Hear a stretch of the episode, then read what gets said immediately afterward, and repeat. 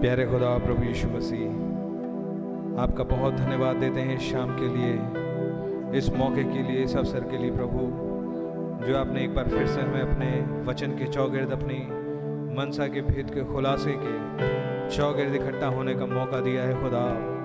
आपका नाम मुबारक हो प्रभु यीशु मसीह। आपके शुक्रगुजार हैं खुदावंद क्योंकि आपने हमें उस युग में रखा, जहाँ पर आपने फॉर्मर और लेटर इन दोनों को पोर डाउन किया है खुदा। And we know Lord there is a final outpouring coming on कि हम यहाँ से खुदावन निकल ही जाएँ प्रभु जी। आपका नाम मुबारक हो खुदावन क्योंकि आपने हमें उस जगह पर रखा जहाँ पर सेकंड फोल्ड की परिपूर्णता पाई जाती है, ताकि एक थर्ड फोल्ड का ऑनसेट किया जा सके और इनफैक्ट उस थर्ड फोल्ड को पूरा किया जा सके। ओ मेरे प्रभु जी, ताकि आपका राज्य वास्तव में स्थापित हो जाए खुदा। आपका नाम मुबारक हो, आपकी जय स्तुति, महिमा, तारीफ़ हो। और वो आपके जो चॉइसेस थॉट्स थे खुदावन वो जो आपका इंटेंशन था खुदावन वो एक आपका विचार जो कि आपके खुद के एक्सप्रेशन का था प्रभु, जिसको सोच करके आप आनंद विभोर हो गए थे प्रभु। आपका नाम मुबारक हो कि आपने उसको मैनिफेस्टेशन में डाल दिया प्रभु जी। And we find Lord Jesus कि हमें आपने अपने उन एट्रीब्यूट्स का बेनिफिशियरी बना दिया खुदा। आपका नाम मुबारक हो, आपकी जय स्तुति, महिमा, तारीफ़ हो। आपने हमें प्रीडेस्टिनेट किया, खुदावंद, एक डिवाइन वर्शिप के लिए, प्रभु जी, जिसको कोई और ला ही नहीं सकता आपकी हुजूरी, और एक स्पेशल कमीशन के लिए आपने हमें रखा। खुदावंद, आपका नाम मुबारक हो। You chose us for your bride Lord Jesus आपके नाम की तारीफ़ हो, खुदावंद। हम तो खुदावंद, कुछ भी नहीं थे, प्रभु। इस मरणहार अवस्था में होने के कारण हम तो नंगे, तुच्छ, लाचार, अंधे पाए जाते थे, प्रभु जी। लेकिन आपका नाम मुबारक हो प्रभु जी, क्योंकि आपने खुदावन नया जन्म का एक एवेन्यू हमारे लिए खोल दिया प्रभु जी। आपने ही स्वयं उतर के पुस्तक को खोल करके उसके अंदर हमारे लिखे हुए नाम को पुकार के हमें पुकार लिया और आपने कहा, उसमें से निकल आओ और उसके दंड के भागी होने का तुम्हें ज़रूरत नहीं है। आपके नाम की तारीफ़ हो कि आप कभी नहीं भूले थे खुदावंत कि आपके जीन कहाँ कहाँ कैसे बिखरे हुए हैं। आपका शुक्र हो खुदावंत कि आप हिंदुस्तान की गलियों में भी और रूरल प्लेसेस तक ढूंढते हुए अपने सीट को आ गए। आपका शुक्र करते हैं प्रभु यीशु मसीह। आपके नाम की तारीफ़ हो खुदावंत। आप महान रिडीमर हैं प्रभु। आप महान रिस्टोरर हैं प्रभु जी। ओ खुदावंद आप ही हमारे जोहवा केनू है प्रभु। आपका नाम मुबारक हो जोहवा श्यामा आप हमारे जोहवा राह हैं। आप ही हमारे यहोवा राफा हैं प्रभु जी। आपकी जय जयकार हो खुदावन ओ जहोवा जायरा, आपका होना, जायरा होना बहुत ज़रूरी था प्रभु जी, ताकि हमारा उद्धार, हमारा छुटकारा किया जा सके और हमें रिकमीशन किया जा सके लॉर्ड जीसस ओ लॉर्ड हम कितने खुश नसीब हैं कि आपकी निगाहें हम पर लगी रही प्रभु जी। आपकी निगाहें हम पर से हटी ही नहीं। वो waiting for this last days nods rights Lord Jesus ताकि ये अपने फाइनल प्लेस ऑफ़ वर्शिप पे आ सके। वो फाइनल प्लेस जहाँ पर आपने का काम रखा था खुदा। ओ मेरे प्रभु, आपका शुक्र हो प्रभु जी। Lord Jesus trying to come in line Lord Jesus trying to maintain our lines Lord Jesus in Lord कि माओ का कि निगाहें हम पर हैं। इनो लॉर्ड कि हम इन नॉर्थ इस नॉर्दनर के नीचे दबने के लिए, मर जाने के लिए नहीं रखे गए हैं। हम इसलिए रखे गए हैं कि इसे चीर करके निकल जाएँ और इस पर रूल कर सकें खुदा ओवर पावर कर सकें। आपका नाम मुबारक हो प्रभु जी। मेरे प्रभु यीशु मसीह, हमारे अंदर बहुत सारी कमियाँ आज भी पाई जाती हैं प्रभु। हम अगर आपके भवन में आए हैं तो सिर्फ़ इसलिए क्योंकि आपके काम पर हमारी जब ध्यान जाता है प्रभु, हमारे हृदय वर्शिप से भर जाते हैं। हम आपको धन्यवाद देना चाहते हैं प्रभु। वर्शिप करना चाहते हैं, दिल की गहराई में एक डिज़ायर है कि आपको प्लीज़ करें इस युग में, इस युग की अनॉइंटिंग के तले खुदा ओ लॉर्ड इस युग के आउटकम के द्वारा खुदा, इस युग के रिजल्ट्स को ला करके प्रभु जी, इस युग के फ्रूट्स को ला करके प्रभु जी। O Lord Jesus and we know कि सिवाय आपके प्रेजेंस के अंदर ब्रूड ब्रूडिंग में बने रहने के अलावा ये कहीं से संभव है नहीं प्रभु। ओ खुदा, प्रभु जी प्लीज़ हमारे साथ डील करें, बात करें, अपने मनसा के भेद को खोलें। खुदा, हमारी सोच को हमसे दूर कर दीजिए प्लीज़ और हमारी सोच के आयाम से उठ करके आपके सोच के आयाम में आने का फजल दें, खुदा। Thank you so much thank you so much Lord Jesus कि आपने हमें सातवीं मोहर के प्रभावों के तले रखा है, खुदा। धन्यवाद हो प्रभु जी, कि आपने हमें अपने मन का बपतिस्मा दिया है। You know Lord you whisper your secrets in our hearts not just the preaching that we hear पर उसके अंदर एक अंडा करंट पाया जाता है जो हमें चार्ज करता है, प्रभु। आपका नाम मुबारक हो, प्रभु जी। आपके नाम की तारीफ़ हो प्लीज़ हमारी मदद करें आज शाम, कि हम आपको प्रॉपरली वर्शिप कर सकें। लॉर्ड जीसस प्लीज़ आइए। टेक चार्ज लीजिए और अपनी स्थित इच्छा को पूरा कीजिए। आप ही के नाम को सारा आदर, स्तुति, महिमा मिले। प्रभु, जहाँ करेक्शंस की ज़रूरत है please please Lord we pray कि आप करेक्शन प्रदान कीजिएगा। हमारी सोचों को दुरुस्त कीजिएगा, खुदा। मेरी दुआ है कि जिसको पवित्र आत्मा के बपतिस्मे की ज़रूरत है, एक नया जन्म का तजुर्बा चाहिए, खुदा प्लीज़ रहम कीजिएगा। कि वो हर भाई बहन उस फ़ेज़ ऑफ़ माइंड में आ सके और आपके सामने नम्र दीन हो सके डेस्परेट हो सके, खुदा। और आप उसके हृदय की पुकार को सुन लीजिएगा और उसके लिए प्रोविज़न कर दीजिएगा खुदा। ओ लॉर्ड जीसस आपका नाम बड़ा मुबारक हो। In these last days we are so happy Lord Jesus कि आप हमारे गलाबान हैं, हमारे निगेबान हैं। हम आपके साइड पे पाए जाते हैं, अपनी कोशिशों और अपनी अकल और अपनी सूझबूझ के द्वारा नहीं, पर सिर्फ़ आपके प्रेम और अनुग्रह के द्वारा और वो वर्क जो आपने किया, खुदा। वो सेवकाई सेवकाइयाँ जो आपने हमारे को ले आने के लिए भेजी। हमें शेप अप करने के लिए रखी। आपका नाम मुबारक हो प्रभु। प्लीज़ आइए टेक चार्ज दीजिए। आपके नाम को मुबारक कहना चाहते हैं। आपके वचन को रिसीव करना चाहते हैं। टेक चार्ज लें वो भाई बहन जो इंटरनेट के माध्यम से जुड़े हुए हैं प्लीज़ आप उनको उनकी जगहों पे ही विज़िट करें, उनसे बात करने की कृपा करें। लॉर्ड प्रभु जी, आपका नाम मुबारक हो। प्लीज़ आप ही टेक चार्ज लीजिए। यीशु मसीह के नाम से मांगते हैं। आमेन आइए गीत नंबर 125 निकाल लेंगे। जय जय प्रभु यीशु की। ए आमेन हालेलुया 125 जय जय प्रभु यीशु की। हमको बचाने आए जगत में, उनकी स्तुति करो।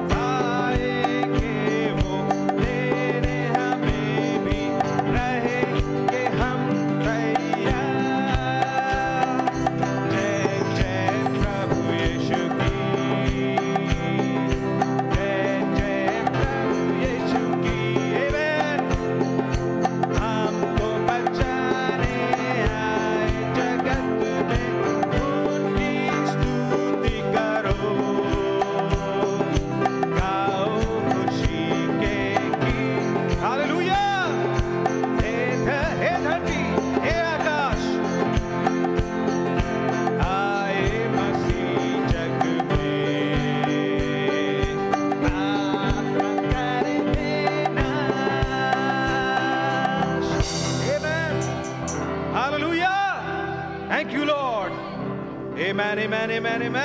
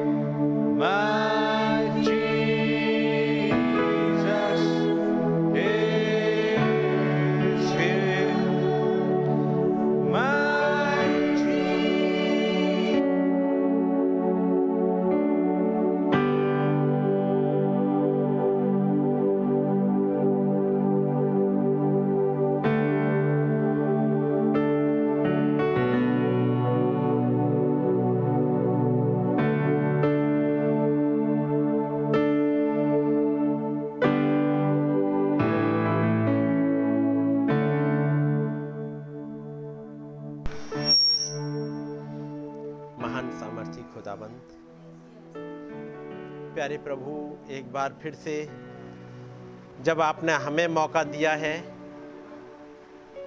कि एक और मीटिंग में आपके पास आ सकें।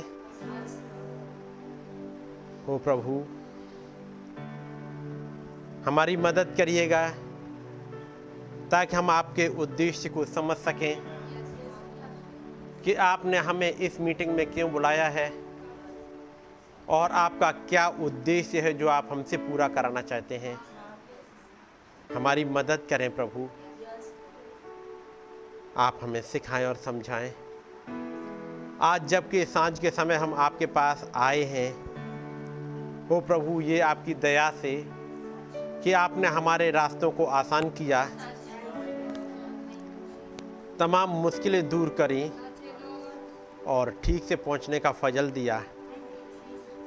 और जब आज यहाँ पर आए हैं प्रभु, हमारी मदद करिएगा ताकि हम आपको सुन सकें और उस आपकी सिद्ध इच्छा को जो आपने हमारे लिए रखा है, उसे पूरा कर सकें। हमें गाइड करें प्रभु, हमारे साथ हो। हमारे भूल चूक अपराधों को माफ़ करिएगा प्रभु। हमें हमारी समझ से निकाल लीजिएगा। और अपनी समझ में खींच लीजिएगा। होने दे प्रभु, हम एक आयाम में उठ सकें, जहाँ पर आपसे मुलाकात होती है, जहाँ पर आपकी बातें समझ में आ सकती हैं। प्रभु, हमें गाइड करें और इस साँझ के समय प्रभु, एक बार फिर से आपका रहम चाहते हैं। हमारी मदद करिएगा। हमारी विनती को सुने और कबूल करें। प्रभु यीशु मसीह के नाम में। आमेन। जब हम लोग खड़े हुए हैं, खुदावंत के वचन से निकालेंगे। पहला कुरंथियों।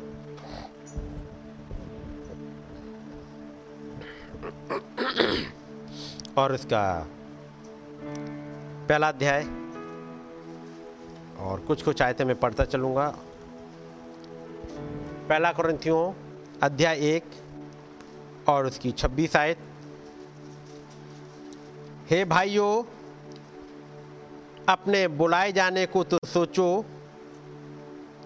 कि ना शरीर के अनुसार बहुत ज्ञानवान और ना बहुत सामर्थी और ना बहुत कुलीन बुलाए गए। परंतु खुदा ने जगत के मूर्खों को चुन लिया चुन लिया है कि ज्ञानवानों को लज्जित करें और खुदा ने जगत के निर्बलों को चुन लिया है कि बलवानों को लज्जित करें।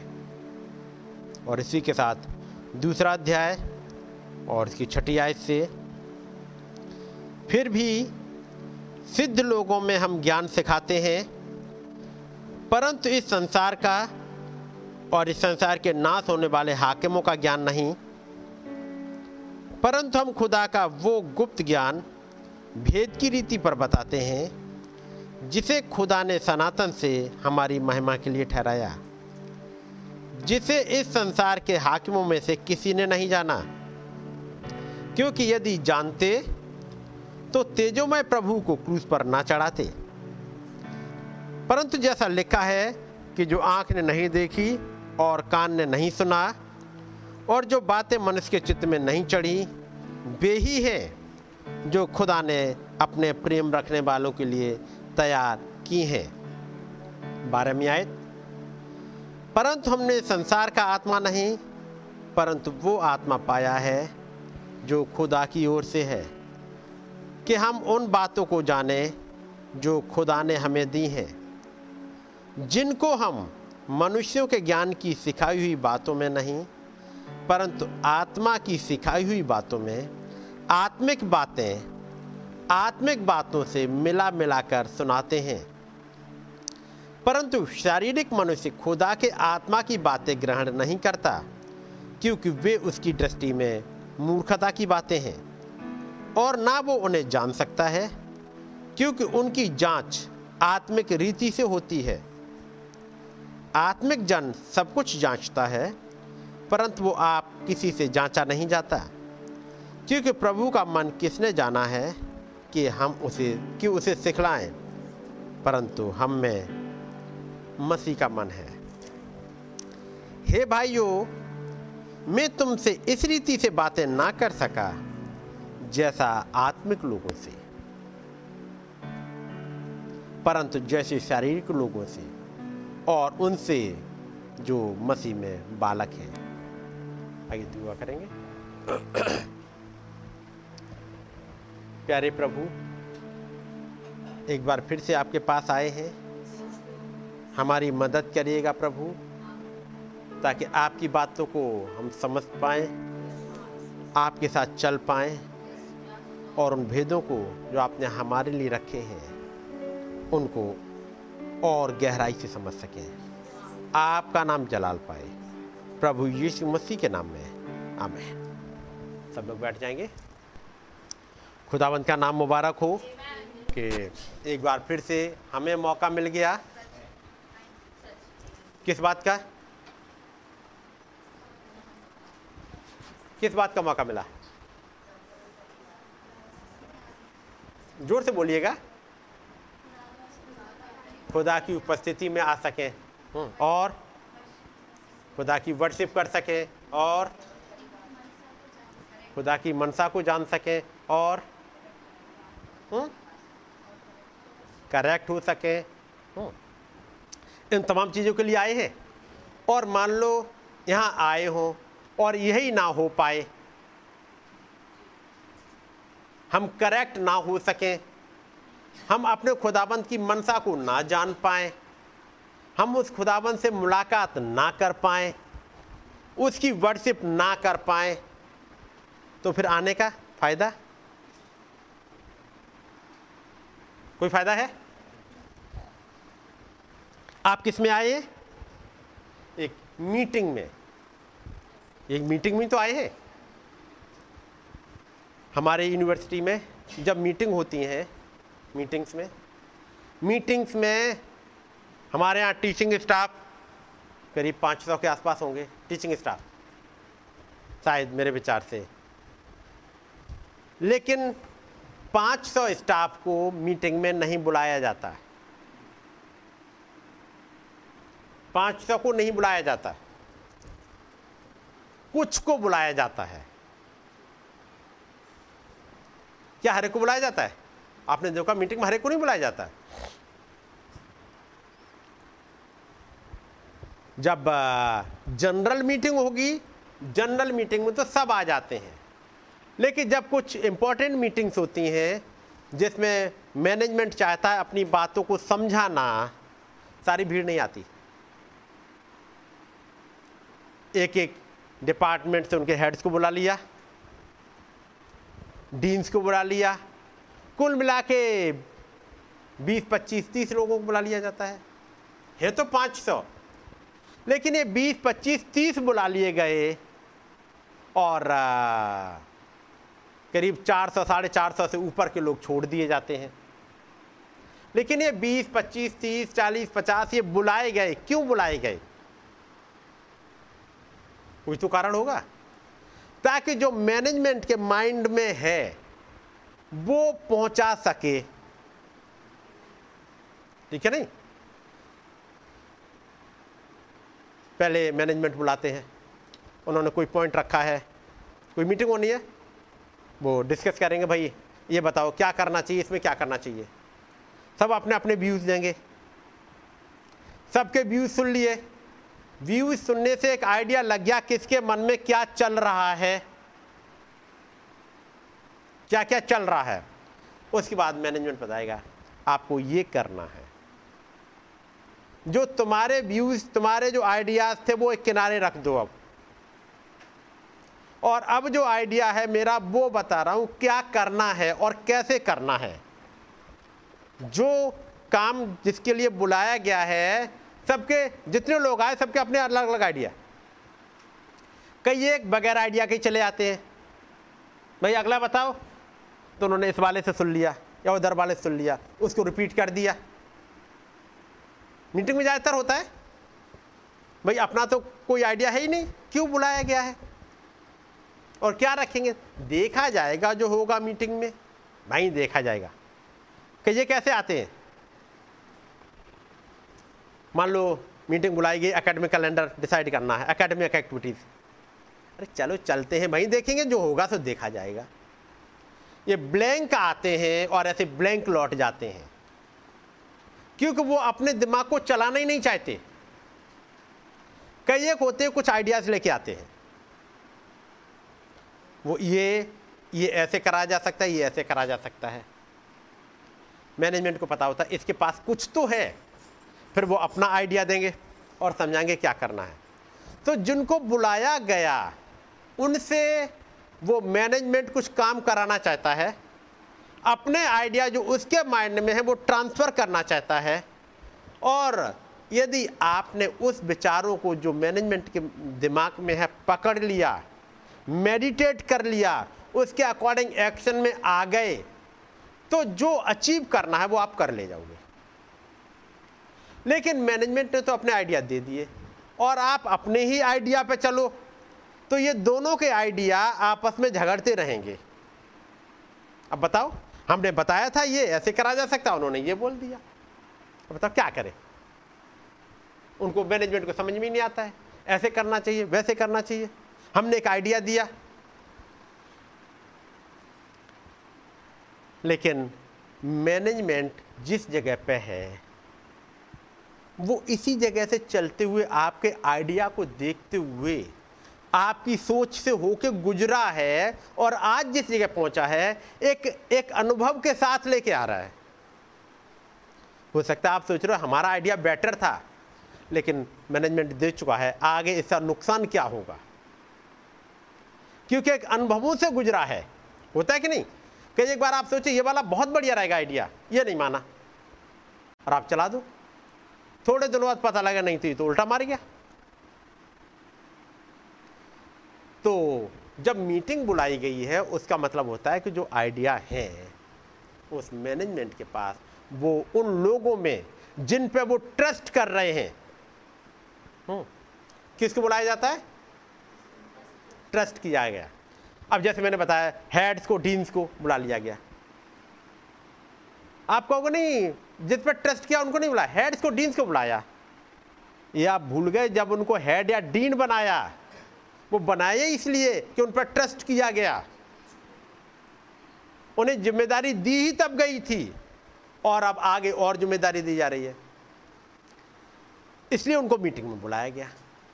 उस महान खुदाबंद ने मुझे और आपको मीटिंग में बुलाया। उसने मौका दिया। जब मीटिंग में बुलाया जाता है, बाहर से अलग अलग जगह से कई एक चीज़ें ध्यान में रखी जाती हैं।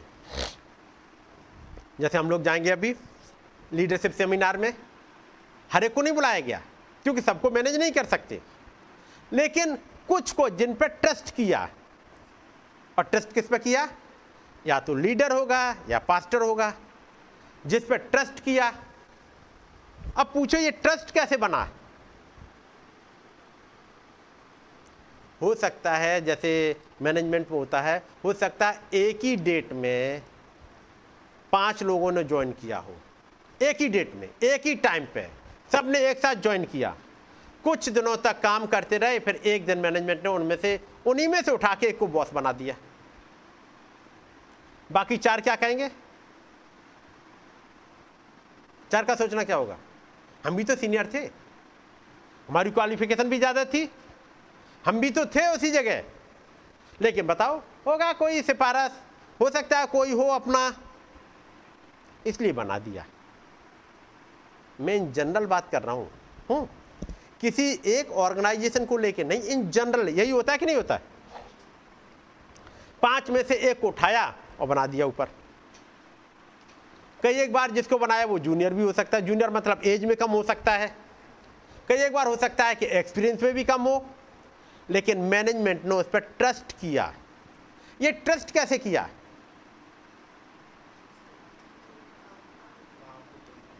जब अपॉइंटमेंट किया मैनेजमेंट ने इन पाँच को अपॉइंटमेंट करने के बाद में जो इनका काम करने का ढंग था, उससे आइडिया लगाए, इस पर ट्रस्ट किया जा सकता है। ये रिलायबल पर्सन है। ये कुछ ऑर्गेनाइजेशन की, इस कंपनी के लिए, इसके लिए कुछ सोचता है। ये जैसे टाइम हुआ, भाग नहीं जाता।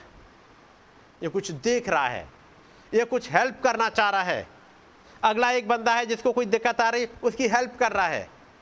वो बैठ के मैनेजमेंट के साथ बैठ के डिस्कस कर रहा होता है। तब मैनेजमेंट को एक दिन ट्रस्ट हुआ, उसने काम दे दिया। और जब काम दे दिया, फिर उसके ऊपर फिर उसके हिसाब से फैसिलिटी भी देते। अब जैसे लीडरशिप मीटिंग होगी, जो अभी होने जा रही है, अप्रैल में जो आप सुन रहे होंगे। बुलाया गया। अब जैसे यहाँ से मान लो बुलाया गया हो तो ट्रस्ट किया गया होगा।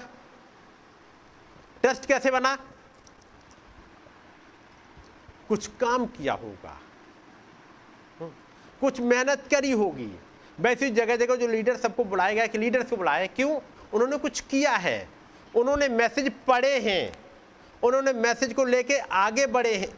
मैसेज को दूसरों के पास तक पहुँचाया है। तो भाई इस इस आदमी पर ट्रस्ट किया जा सकता है। यदि उसको इतना पता था टेन परसेंट पता था, उसने कुछ बताने की कोशिश करी। ज़रूरी है उसको ट्वेंटी परसेंट पता हो। इसको ट्वेंटी परसेंट पता है तो उसने और मेहनत करी, इसको कुछ और बताया जाए। इसलिए तो उनको बुलाया जा रहा है। वचन में पढ़ा होगा, उस स्वामी ने एक पे ट्रस्ट किया, उसके पाँच दे दिए। अगले पे ट्रस्ट किया, उसने उसको दो दे दिए। और उनके, और वहाँ पे लिखा हुआ है, और उसने उनको, उनकी सामर्थ्य के अनुसार, उनके कैलिबर के अनुसार उनको दे दिया। और फिर कैलिबर के अनुसार दिया, और उन्होंने प्रूव किया कि स्वामी जो आपने हम पे ट्रस्ट किया है, हम प्रूव कर रहे हैं। वो पाँच दिए थे, पाँच और कमा लिए। दो दिए थे, दो और कमा लिए। एक पर ज़्यादा ट्रस्ट नहीं किया, लेकिन चलो कुछ तो देखे देख लेते हैं। चलो ताकि कल को यह ना कहे कि हमें कुछ नहीं दिया। लेकिन ये करेगा ज़्यादा कुछ नहीं। लेकिन चलो, तब भी एक दे देते और देखते हैं क्या कर रहा है ये। वो एक दिया गया और उसने प्रूव कर दिया कि वो आलसी है, वो निकम्मा है, वो दुष्ट है। करा था? करा सही? दूसरी जगह अपने यही घटना आप पढ़ेंगे, इसी दृष्टांत को। एक दूसरी जगह और है। वहाँ मिलेगा उसने अपने दस दासों को बुलाया। पढ़ा है? और दसों को एक एक टोड़ा दिया। एक एक और फिर जब उसने हिसाब लेने लगा, पहले वाले ने जिसे एक मिला था, उसने कितना कमाया? हुँ? कुछ कमाया? बोलो, आप लोग बोलो।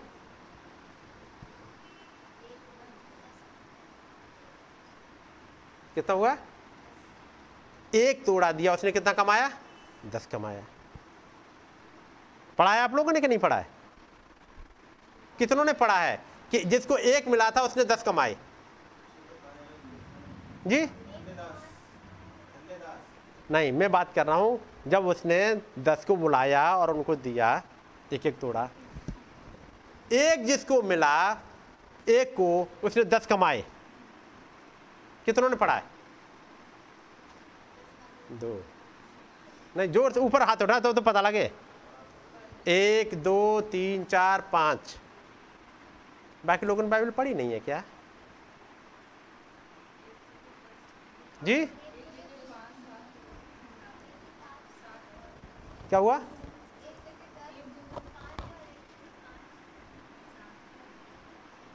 सात वाला मैंने अभी बाइबल में अब तक तो नहीं पढ़ पाया हूँ। हम्म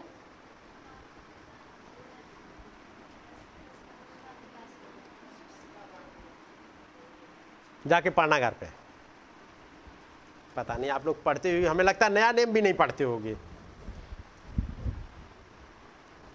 जब उसने एक एक को बुला करके दस दिया, उसने पहले को बुलाया, उसने कहा, हे hey स्वामी, मैंने तेरे एक से दस कमाए।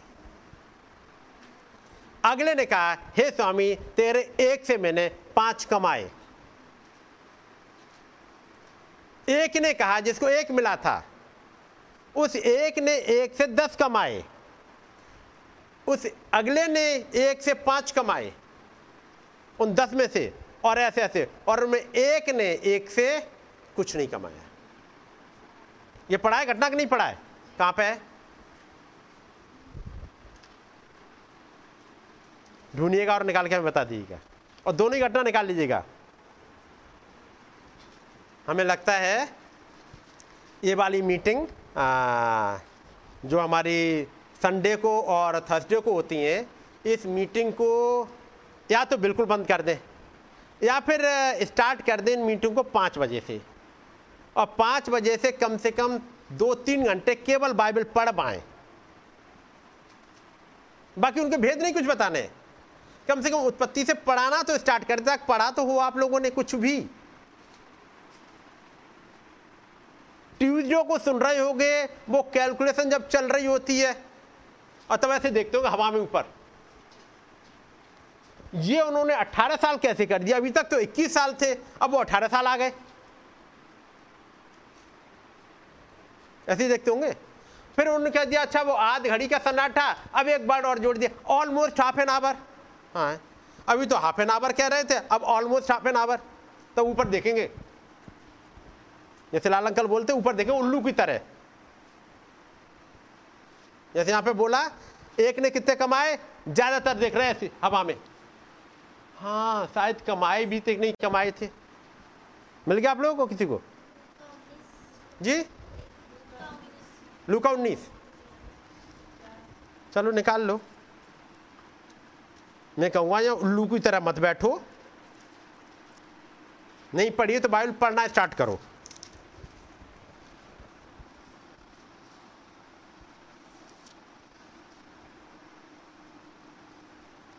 हम्म। बारहवीं आय से। हम्म। जरा ग्यारहवीं आय से पढ़ो। जब मैं ये बातें सुन रहे थे हम्म। तो उसने एक दृष्टांत कहा। हम्म। इसलिए कि वो यरूशलेम के निकट था और वे समझते थे कि खुदा का राज्य अभी प्रकट होने वाला है। ये घटना कब की है? वो महान खुदाबंद यरूशलेम के निकट आ गया है हुँ? जो अभी तक प्रचार कर रहा था उधर ग्रासियनियों के देश में, गलील में और तमाम जगह पर। अब वो चलते हुए बस यरूशलेम के निकट पहुँच गया है। इन 2000 सालों में ये सेवकाई चलते चलते और घूमते फिरते हुए वो याफेत से ख़त्म होके अब वो बस इसराइल में घुसने ही वाला है। बस थोड़ा ही समय है कि ब्राइड गई और वो यरूशलेम में घुसने ही वाला है। वो यरूशलेम के निकट पहुँच गया है। और कुछ थे जिनकी समझ में आने लगा कि अब खुदा का राज्य, ये स्वर्ग का राज्य नहीं खुदा का राज्य बस अभी प्रकट हुआ जाता है, बस। अब बस थोड़ा ही से समय रह गया है। उस हाफ़ एन आवर का एक हिस्सा काफ़ी गुजर चुका है। अब धीमे ये खत्म हुए खत्म, ये खत्म। जैसे रॉकेट चलता है और जब स्टार्ट हो गया तो फिर वो रॉकेट जब स्टार्ट हो गया तो ये फिर अगला फिर अगला, ये अगला। फिर टाइम नहीं लगता। और ये रॉकेट की में आग लग गई यानी स्टार्ट हो गया 28 फरवरी उन्नीस को। स्टार्ट हो चुका है। अब ये स्टार्ट होने नहीं जा रहा। बस अगली घटना रैप्चर फिर अगली घटना, फिर अगली घटना, फिर अगली घटना, बस ये स्वर्ग का राज्य बस अब प्रकट हुआ जाता है। मिलेनियम में बस घुसा ही चाहते हैं। तब की ये घटना है। बात समझ रहे हैं? मैं और आप किस जगह पे आ गए? सो so, उसने कहा अब प्रभु ये घटना को बताते हैं कि क्या होगा उस समय भी? एक धनी मनुष्य दूर देश को चला ताकि राजपथ पाकर फिर आए। सो so, उसने अपने दासों को दासों में से दस को बुलाकर उन्हें दस मोहरें दी। ठीक है? और उनसे कहा मेरे लौट आने तक लेन देन करना। पंद्रहवीं आयत। जब वो राजपद पाकर लौट आया, कब लौटा? 1963 में लौट आया अब वहाँ से। ताकि अब जाकर के अब मिलेनियम में वहाँ बैठे। तो ऐसा हुआ उसने अपने दासों को, जिन्हें लोक रोकड़ दी थी, अपने पास बुलवाया, ताकि मालूम करे कि उन्होंने लेन देन से क्या क्या कमाया। तब पहले ने आकर कहा, हे स्वामी, तेरी मोहर से तेरी मोहरों से नहीं, तेरी मोहर से एक दी गई है। तेरी मोहर से दस और मोहरें कमाई हैं। उसने उससे कहा, धन्य है उत्तम दास, तू धन्य है। तू बहुत ही थोड़े में विश्वासी निकला। अब दस नगरों पर अधिकार रख। कितने लोग इस घटना को पहली बार पढ़ रहे हैं? यहाँ बैठे उनमें से पूछ रहा हूँ, जिनके हाथ अभी नहीं उठे थे। क्योंकि मैंने पूछा था अभी कि कितने लोगों ने पढ़ा है? तो चार, पाँच, छह हाथ उठे थे। तो बाकियों का क्या हाल था? बाकियों ने पढ़ा था या नहीं पढ़ा था ये? ताकि पढ़े और भूल जाए। इस बात के लिए। और घटना की इंपॉर्टेंस क्या है? वो यरूशलेम के निकट पहुँच गया है। और खुदा का राज्य प्रकट हुआ चाहता है, तब की ये इंपॉर्टेंट घटना है कि उन्हें रिवॉर्ड मिल सके। रिवॉर्ड क्या मिलेगा ये पता ही नहीं है। ठीक है, मिल जाएगा, कुछ ना कुछ तो मिल ही जाएगा। अल्टीमेटली वाइट रोब तो मिल ही जाएगी। रैप्चर में तो चले ही जाएँगे। अगला वाला एक जिसको एक मिली थी ना, वो सोच रहा है यही। दूसरे ने आकर कहा, हे स्वामी, तेरी मोहर से पाँच और मोहरें कमाई हैं। तब उसने कहा, उससे भी कहा, तू पाँच लोगों पर हाकिम हो जा। तीसरे ने कहा, हे स्वामी, देख, तेरी मोहर यह है, जिसे मैं अंगूछे में बाँध रखी, क्योंकि मैं तुझसे डरता था। बात समझ गए? इसलिए कि तू कठोर मनुष्य है और जो तूने नहीं रखा, उसे उठा लेता है। और जो तूने नहीं बोया उसे काटता है। हुँ? इसकी नज़र में स्वामी कैसा था? मेहनत बहुत कराता है। बहुत कठोर है। हमसे तो बाइबल तक नहीं पढ़ी जाती। अब वो उम्मीद करता है हमसे सेवन सील्स भी पढ़े।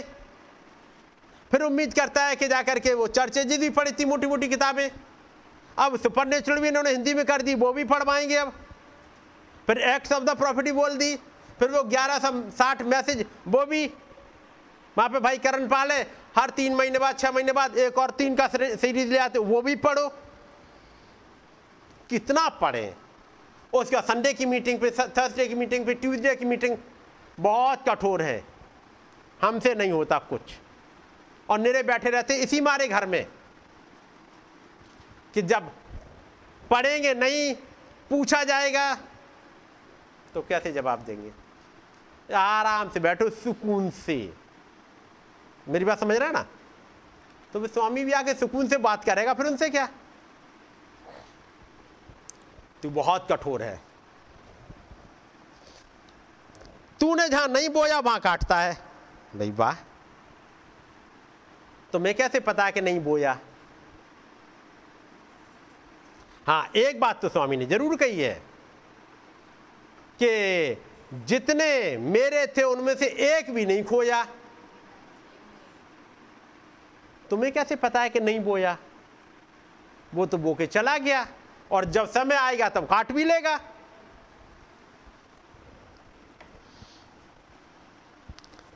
जब यीशु मसीह जब 2000 साल पहले दुनिया में आए थे, इंडिया में कितने दाने बो गए थे? इंडिया में कितनी मीटिंग करी थी उन्होंने? बताओ। इस मसीह ने कितनी मीटिंग करी थी इंडिया में? कोई मीटिंग करी? एक भी नहीं। पत्रस तो ज़रूर आए होंगे इंडिया में। चलो पत्रस नहीं आ पाए टाइम में मिला। हाँ पॉलिस तो ज़रूर आए होंगे। पॉलिस भी नहीं आए। और जब 2000 साल बाद काटने का टाइम आया तो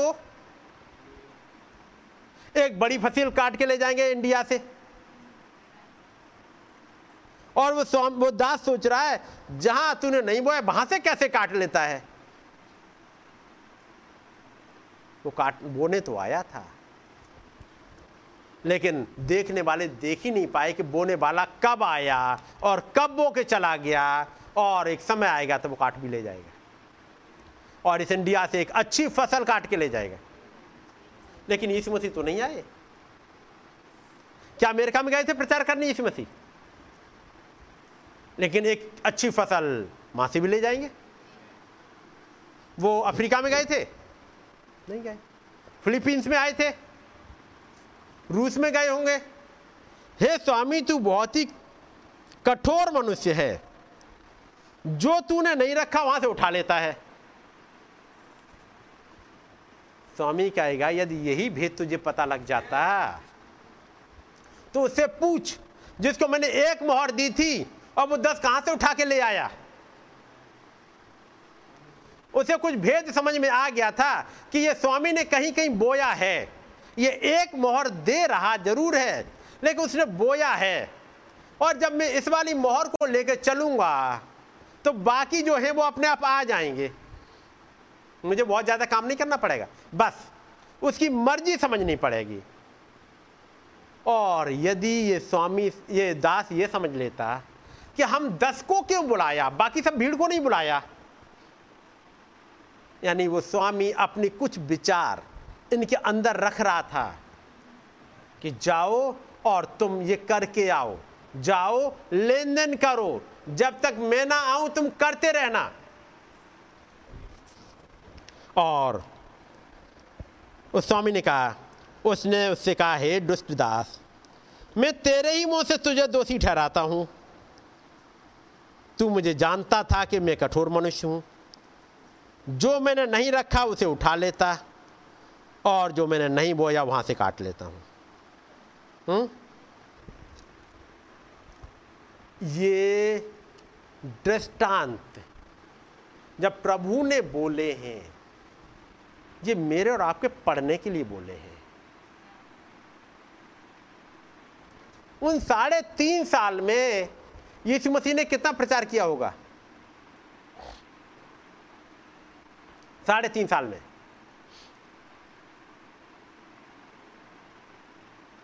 भाई ब्रहणम ने जब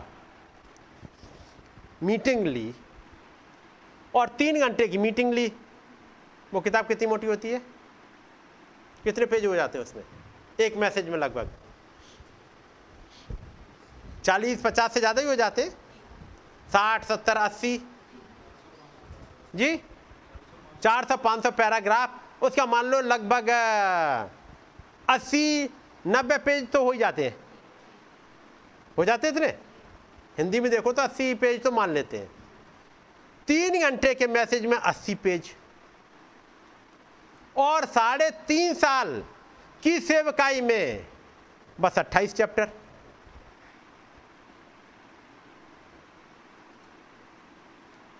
तो फिर जो लिखा गया, वो इतना इंपॉर्टेंट है, वो एक एक लाइन जब लिखी गई, वो इसलिए कि साढ़े तीन साल की मिनिस्ट्री को समेट के और उन उतने में रख दें। इसलिए जब लिखा रहा जा रहा है, और वो यरूशलेम के निकट आ पहुँचा, और लोगों की समझ में ये आने लगा कि बस स्वर का राज प्रकट हुआ चाहता है। तो उसमें पहली कमिंग भी और दूसरी कमिंग भी और अगली वाली भी। सब कुछ जड़ी जुड़ी हुई होंगी। मुझे और आपको अपने हिस्से को निकालना होगा। उस वाली मीटिंग में बुलाया गया आपको, ताकि आओ, बैठो और चले जाओ। इसके लिए तो नहीं बुलाया होगा। वो सेंटेंस मैंने पढ़ा, पहला कुरंथियों का, फिर पढ़िएगा। हे भाइयों, पहला कुरंथियों एक, छब्बीस हे भाइयों, अपने बुलाए जाने को तो सोचो। मैं आज इस बात को यहाँ पर कहना चाहूँगा। यहाँ जो बैठे मेरे भाई, मेरी बहन, अपने बुलाए जाने को सोचो। इस मीटिंग में आप क्यों बुलाए गए हो? ट्यूसडे की मीटिंग के लिंक आपको क्यों भेजे जाते हैं? संडे की मीटिंग के लिंक आपके पास क्यों भेजे जाते हैं? संडे की मीटिंग में आपको क्यों बुलाया जाता है? क्यों एक भाई इतनी ज़्यादा कैलकुलेशन करते हुए, पढ़ते हुए लेकर के दो घंटे आपके लिए रिकॉर्डिंग कराता है? क्या सोचा?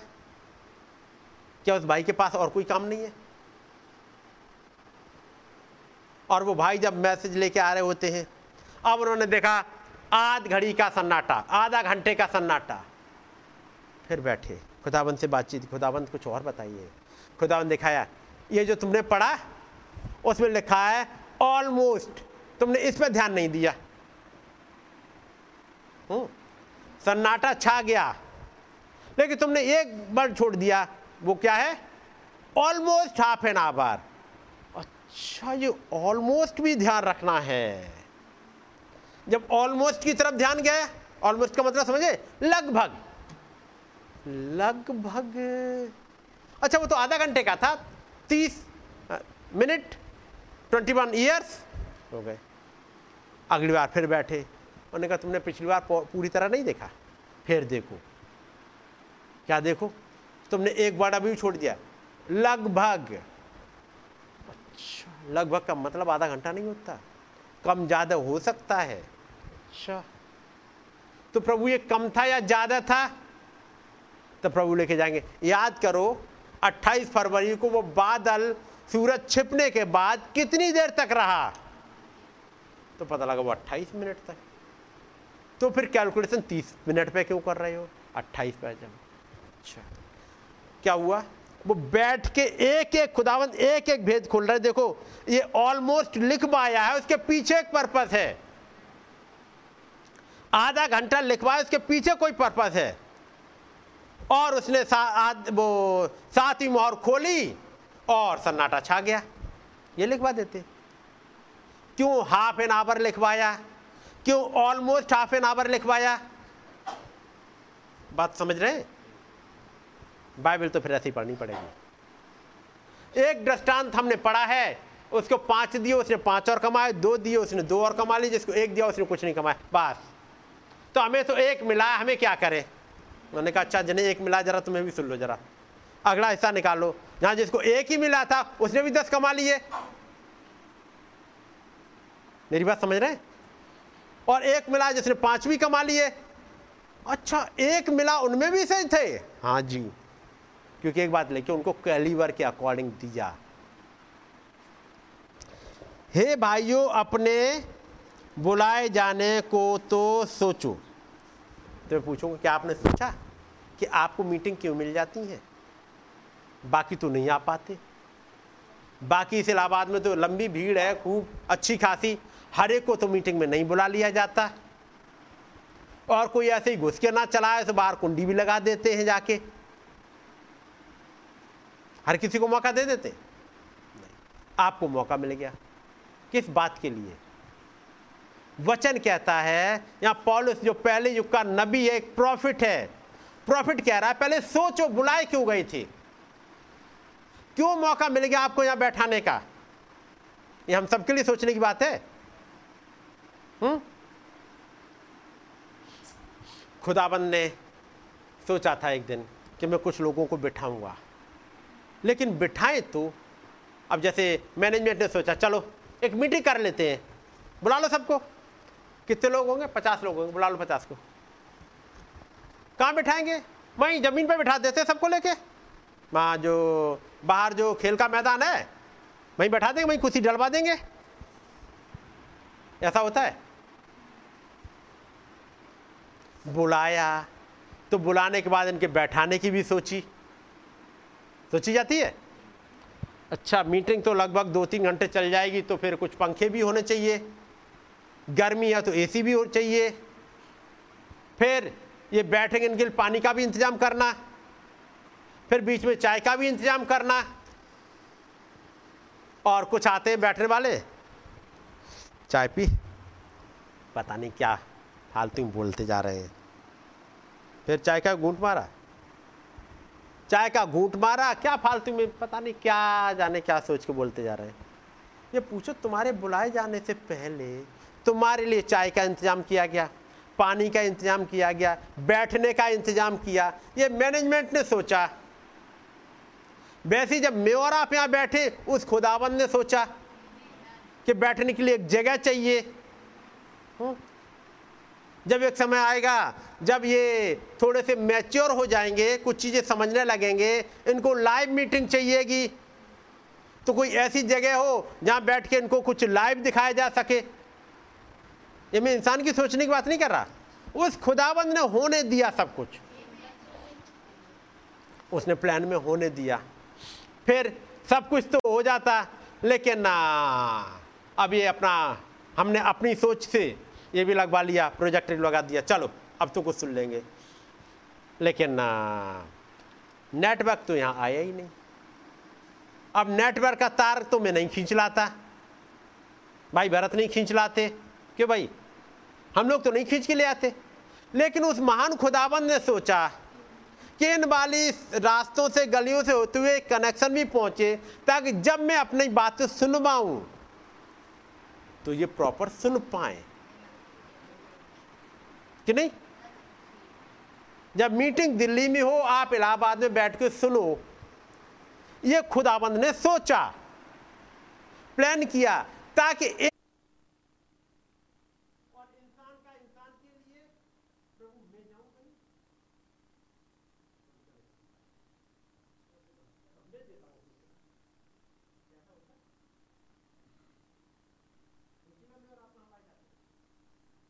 जब एक को साइड किया गया नहीं तुम तुम बैठ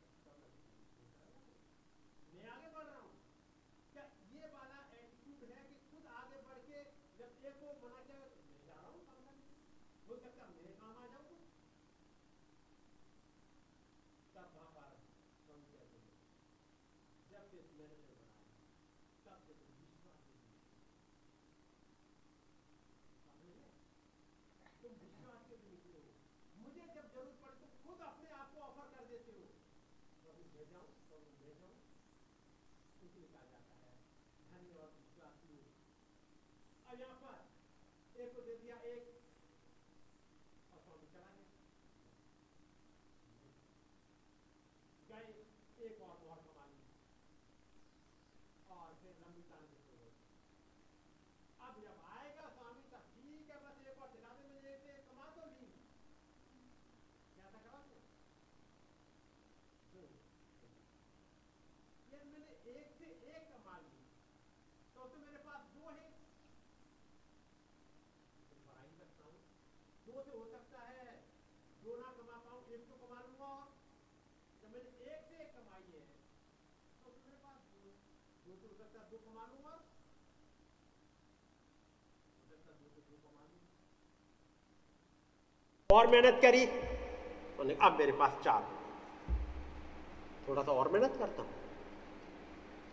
मैं अपनी चारों लगा दूँगा काम में।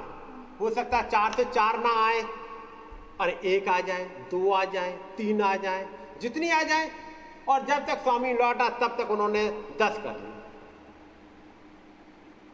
ये एक एटीट्यूड है, जिसे स्वामी आके कहता है, हे धन्य और विश्वास से मैंने तुझे दिया तो एक ही था, लेकिन तूने एक से दस कमा ली। अब मुझे मालूम है तू क्या है। ये तो मैं केवल एक देख रहा था तू अपने कैलिबर को इस्तेमाल कैसे करेगा? जा दस नकरों का अधिकारी हो जा। अब जिनको एक मिली थी और कुछ नहीं कमाया था। बैठो देखो जब उसने जाके अपनी रिपोर्ट दी होगी स्वामी देखिए आपने एक दी थी मैंने देखी ये कमाई अच्छा। एक और कमा ली नहीं एक और है एक और है एक और है। अब अगला जो जिसने कुछ नहीं कमाई हाँ बहुत दिखावा कर रहे हैं आज तो। ये भी कर लिया, ये भी कर लिया, ये भी कर लिया। दस कमा ली बहुत दिखावा कर रहे हैं। उसका एटीट्यूड यही होगा, हम तो सुकून से बैठे। मालूम देखो, तीस साल की उम्र में बुढ़े दिख रहे हैं। इस मसीह के साथ में यही तो था। तीस साल की उम्र में बुढ़े दिखने लगे। इतना भी नहीं, अपने आप को गला दो। मेरा देखो, मैं सुकून से हूँ। और सुकून के लिए आगे मिलेगा कहाँ पे? हो रहा है उनका सुकून। मैं कुछ चीज़ें वो दिखा रहा हूँ ताकि आप अलर्ट हो पाओ, आपको बुलाया क्यों है?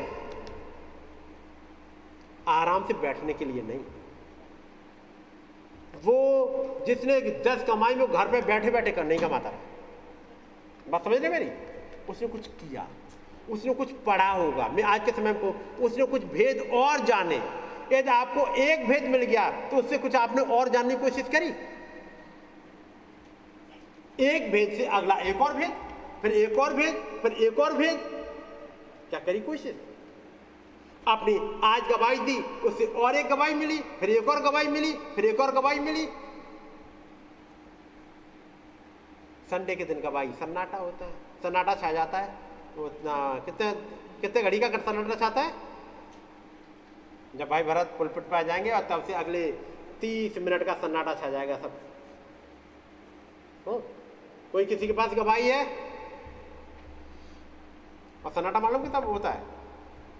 पूरा हफ़्ते भर का। क्या किसी भी दिन भाई भरत ने मना किया कि गवाही आप लोग नहीं दे सकते हैं? हाँ ये ज़रूर कहा होगा, भाई, जिस किसी के पास गवाही हो, वो मुझे ज़रूर इन्फॉर्म कर दे? उसके बाद संडे मीटिंग हो गई। अगले पूरे सात दिन का सन्नाटा होता फिर मीटिंग चलती है, फिर सन्नाटा होता है। फिर भाई भारत, सन्नाटे को तोड़ते हैं। भाई आइए, हम गीत की किताब से ये वाला गीत गाएँगे। थोड़ी देर को सन्नाटा टूटा। फिर देखा, किसी और के पास कोई गाना है? नहीं, सन्नाटा। फिर एक और गाना गा कि सन्नाटा तोड़ रहे आप सन्नाटा कब तोड़ो यहाँ पर आए क्यों है? खुदावंत की वर्शिप करने के लिए। वर्शिप कैसे की जाती है? प्रेयर करने के द्वारा। गाना गाने के द्वारा, गवाही देने के द्वारा? और कैसे की जाती वर्शिप एक दिन भाई ब्रानम बैठे हैं बाइबल पढ़ रहे हैं। उत्पत्ति की किताब पढ़ते जा रहे हैं। फिर आ गए, याकूब याकूब के बाद जोजफ है। जोजफ की किताब पढ़ते जा रहे हैं। अंदर से भरते जा रहे हैं। खुदाबंद को धन्यवाद देते जा रहे हैं। खुदाबंद आपने महा, कैसा महान कैरेक्टर रखा जोजफ के रूप में। आपका नाम मुबारक हो। अब ये वर्शिप स्टार्ट हुई बाइबल पढ़ते पढ़ते। उस सन्नाटे को एक वर्शिप तोड़ रही है प्रभु। कैसा महान कैरेक्टर आपने रखा जोजफ के रूप में। अचानक हाथ उठता है प्रभु कभी आप मुझे बेटा देना। तुम उसका नाम जोजफ ही रखो जैसे ही उन्होंने ये कहा क्योंकि इधर से सन्नाटा टूटा, उधर से भी सन्नाटा टूटा। खुदाबंद ने कहा, तुम्हें एक बेटा मिलेगा।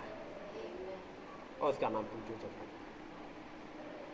और जब यह बात सुनी कि तो उसका नाम जोजफ रखना, तब जब कई एक ने कहा जोसफिन सुना होगा? उन्होंने कहा, नहीं जोसफिन नहीं सुना। मैंने जोजफ ही सुना। ये जोजफ, मैंने अपने बाला की बात नहीं करी। जो वो आवाज़ आई, उसने कहा तुम्हें एक जोजफ मिलेगा। मैंने तो कहा था, प्रभु, मैं उसका नाम जोजफ रखूँगा। लेकिन उस आवाज़ ने कहा, तुम्हें जोजफ मिलेगा। इसलिए जोजफ को तो आना ही है। चाहे कितना ही टाइम लगे, और लगभग दस साल लग गए थे, लेकिन जोजफ आया था। पहले सन्नाटा नबी ने तोड़ा है, एक वर्शिप करने के यदि घर पे आप बैठ के यदि इन सन्नाटों को तोड़ रहे होंगे तो भवन में भी आके सन्नाटा तोड़ोगे। क्योंकि जैसे ही ये बात कही कि वो जोजफ आएगा, भाई ब्रानम चर्च में जाते हैं, अब मीटिंग लेते और कहते और खुदाबंद ने बात करी, और मैं जब मैंने जोजफ वाले कैरेक्टर को पढ़ा, और जब मैं प्रचार कर रहा था, जब मैं दुआ कर रहा था, और खुदाबंद से मैं कह रहा था, प्रभु, आप मुझे यदि कोई बेटा देंगे, उसका नाम जोजफ रखूँ। और एक आवाज़ आई। उसने कहा, तुम्हें जो नहीं अब ये गवाही कहाँ से आ रही है? उस सन्नाटे को तोड़ने के तो तो फिर आपका सन्नाटा भी टूट जाना चाहिए भाई। टूटना चाहिए कि नहीं? कब तोड़ोगे? सात दिन का सन्नाटा कभी तो तोड़ोगे? शायद मैं सोचता हूँ, शायद इस संडे को किसी का सन्नाटा टूटे। हो। और उस सन्नाटे को टूटने के लिए नहीं, अब मैं बस गाना गाऊँगा। या गाना गाऊँगी? मैं गवाही दूँगा। आज का आ गया तो दूँगा गवाही गवाही देंगे। इन दो दिन में बैठिएगा इस खुदाबंद के पास में। ऐसा नहीं है कि आपके पास गवाहियाँ ना हो, ढेर सारी होंगी। लेकिन कौन सी देनी है अब? खुदाबंद, आपने मेरे साथ ये किया। कब? एक महीने पहले। अब मैं आज गवाही देने आ रहा हूँ। ऐसी वाली गवाही मत देना। इस बताना खुदाबंद, इन दो दिन में मेरे साथ आपने ये किया और जब आपने ये दो दिन में जो किया, वो गवाही संडे की दे दी। अगले दिन, अगले संडे आएगा खुदाबंद फिर एक गवाही दे देंगे। जाओ तुम आगे बढ़ो। क्योंकि मालूम है तुम गवाही देते हो तो तुम्हें तो गवाही देनी पड़ेगी भी। तुम्हारी ज़िंदगी में गवाही नहीं है, तब भी उस सन्नाटे को तोड़ने के लिए मुझे लानी पड़ेगी तुम्हारी ज़िंदगी में गवाही। मुझे कुछ करना पड़ेगा ताकि वहाँ फुलफुट में जाके तुम बोल सको मेरे लिए। उनके लिए क्या करूँ मैं? कि जिनकी ज़िंदगी में मैंने कुछ करा और वो जकरिया बन गए। मैंने कहा कुछ और वो घूमे हुए उनसे क्या कहूँ मैं? मुझे इस मरियम को कुछ देना पड़ेगा कि जैसे ही उसे गवाही मैंने कुछ दिया और वो दौड़ के गई। और अपनी कुटुंबनी इलिशिबा को जाके बता रही है। दौड़ के जा रही है। ऐसे के लिए तो मुझे गवाही रखनी पड़ेगी। और ऐसे के लिए वो गवाही जैसे ही मरियम पहुँची इलिशिबा के पास में, फिर एक और गवाही। माँ इलिशिबा कहती है कि धन्य है, स्त्रियों में तू धन्य है और तेरे पेट का फल धन्य है। हम्म। ये मुझे अवसर कहाँ से मिला कि मेरे प्रभु की माता मेरे पास चल के आई। उसके बाद मरियम माँ से लौट के आई, अपने घर पहुँच रही है, फिर से एक तारा दिखाई देता है। दिखाई देता तारा। वो तारा अगुवाई करता हुआ जा रहा है, फिर वो वहाँ पहुँच जाते बैतलेम में। फिर जब बच्चा पैदा हुआ, थोड़ी देर गुजरी, कुछ चरवाए आ गए गवाही देने के लिए। उसने मन में रखी, उसके बाद वो गए बच्चे के खतने के लिए, फिर कुछ गवाही आ गई। फिर गए बच्चे को, वो वो समय था उसका शुद्धिकरण का। वहाँ पे फिर वो सीमेन आ गया। कुछ दिन और गुजरे, वो कुछ ज्योतिषी ढूंढते हुए आ गए बच्चा कहाँ है? या मरियम के पास तो गवाहियों के ढेर लग जा रहा है, लेकिन आपको जकरिया और इलिशबा की बहुत ज़्यादा नहीं मिलेगी तब। जकरिया की मिलती है भाई ज़रूरी है आप गवाही देना सीखो। खुदाबंद ने जो कुछ किया, जितना आप बताओगे, ये महान खुदाबंद भरते रहेंगे। अपने बुलाए जाने को सोचो। क्या सोचो? आप बुलाए क्यों गए? वैसे बुलाया किसको? सत्ताईस आयत। परंतु खुदा ने जगत के मूर्खों को चुन है कि ज्ञान वालों को लज्जित करे। भैया खुदा ने जगत के मूर्खों को चुना है इसलिए ज़रूरी है हम हमेशा मूर्ख बने रहेंगे क्योंकि मूर्खों को चुनता है खुदा अनपढ़ों को चुनता है। हम ज़िंदगी भर अनपढ़ रहेंगे। क्योंकि यदि पढ़े लिखे हो गए तो चुनाव से बाहर हो जाएँगे। यही सोच है ना?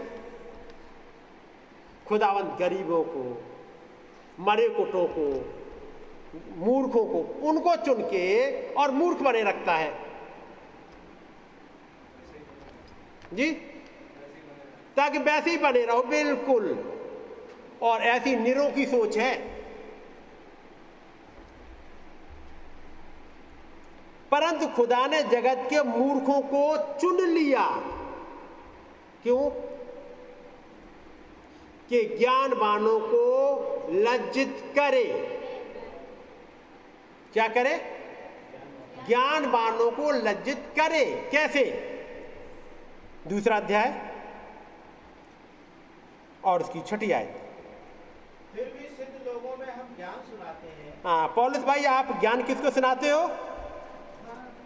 मूर्खों को। फिर भी हम मूर्खों में ज्ञान सुनाते हैं। मूर्खों को नहीं सुनाने आए। पॉलुस कहते खुदाबंद ने बुलाया मूर्खों को। हुँ? किसको बुलाया? मूर्खों को। कौन से वाले मूर्खों को? जो जगत के लिए मूर्ख थे। जगत इन पे बहुत ज़्यादा लिख नहीं पाया। जगत बहुत ज़्यादा नहीं लिख पाया। इनमें खुदाबंद ने लिख दिया। और ऐसा लिखा कि वो सिद्ध बन गए। फिर भी सिद्ध लोगों में हम ज्ञान सुनाते। बात समझ गए ये खुदाबंद ने जिनको बुलाया और खुदाबंद ने ऐसा लिखा कि वो सिद्ध बन गए।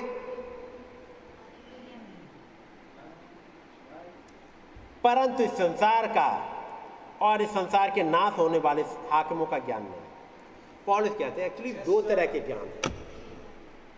जो दुनिया में लिखा गया, वो दुनिया का ज्ञान था, वो संसार का ज्ञान था। ये संसार के हाकिमों ने लिखा। ये लूसीफर ने लिखा। ऐसा ज्ञान बहुत खतरनाक होता है।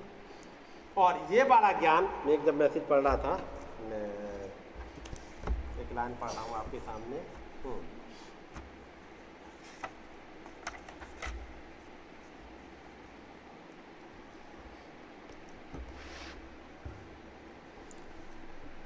जो हब्बा है, जब उसने देखा उस फल को खाने में अच्छा देखने में मन भाऊ और बुद्धि देने के लिए चाहने योगी है,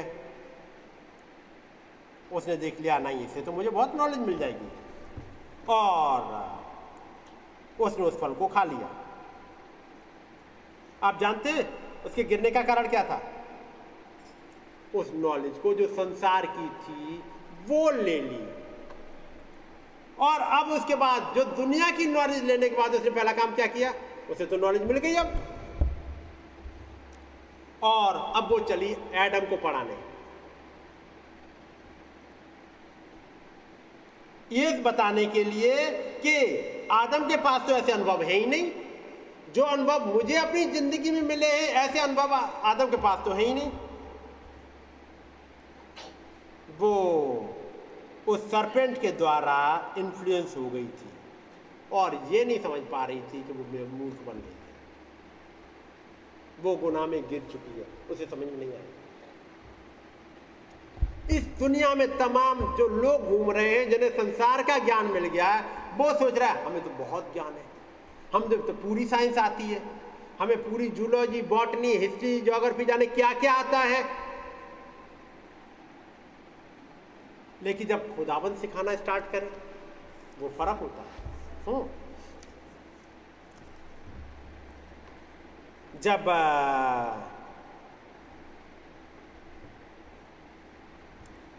जब आप एक नॉलेज लेना चाहते हो तो एक नॉलेज एक आँखों से आती है और कानों से आती है, देखने के द्वारा और सुनने के द्वारा।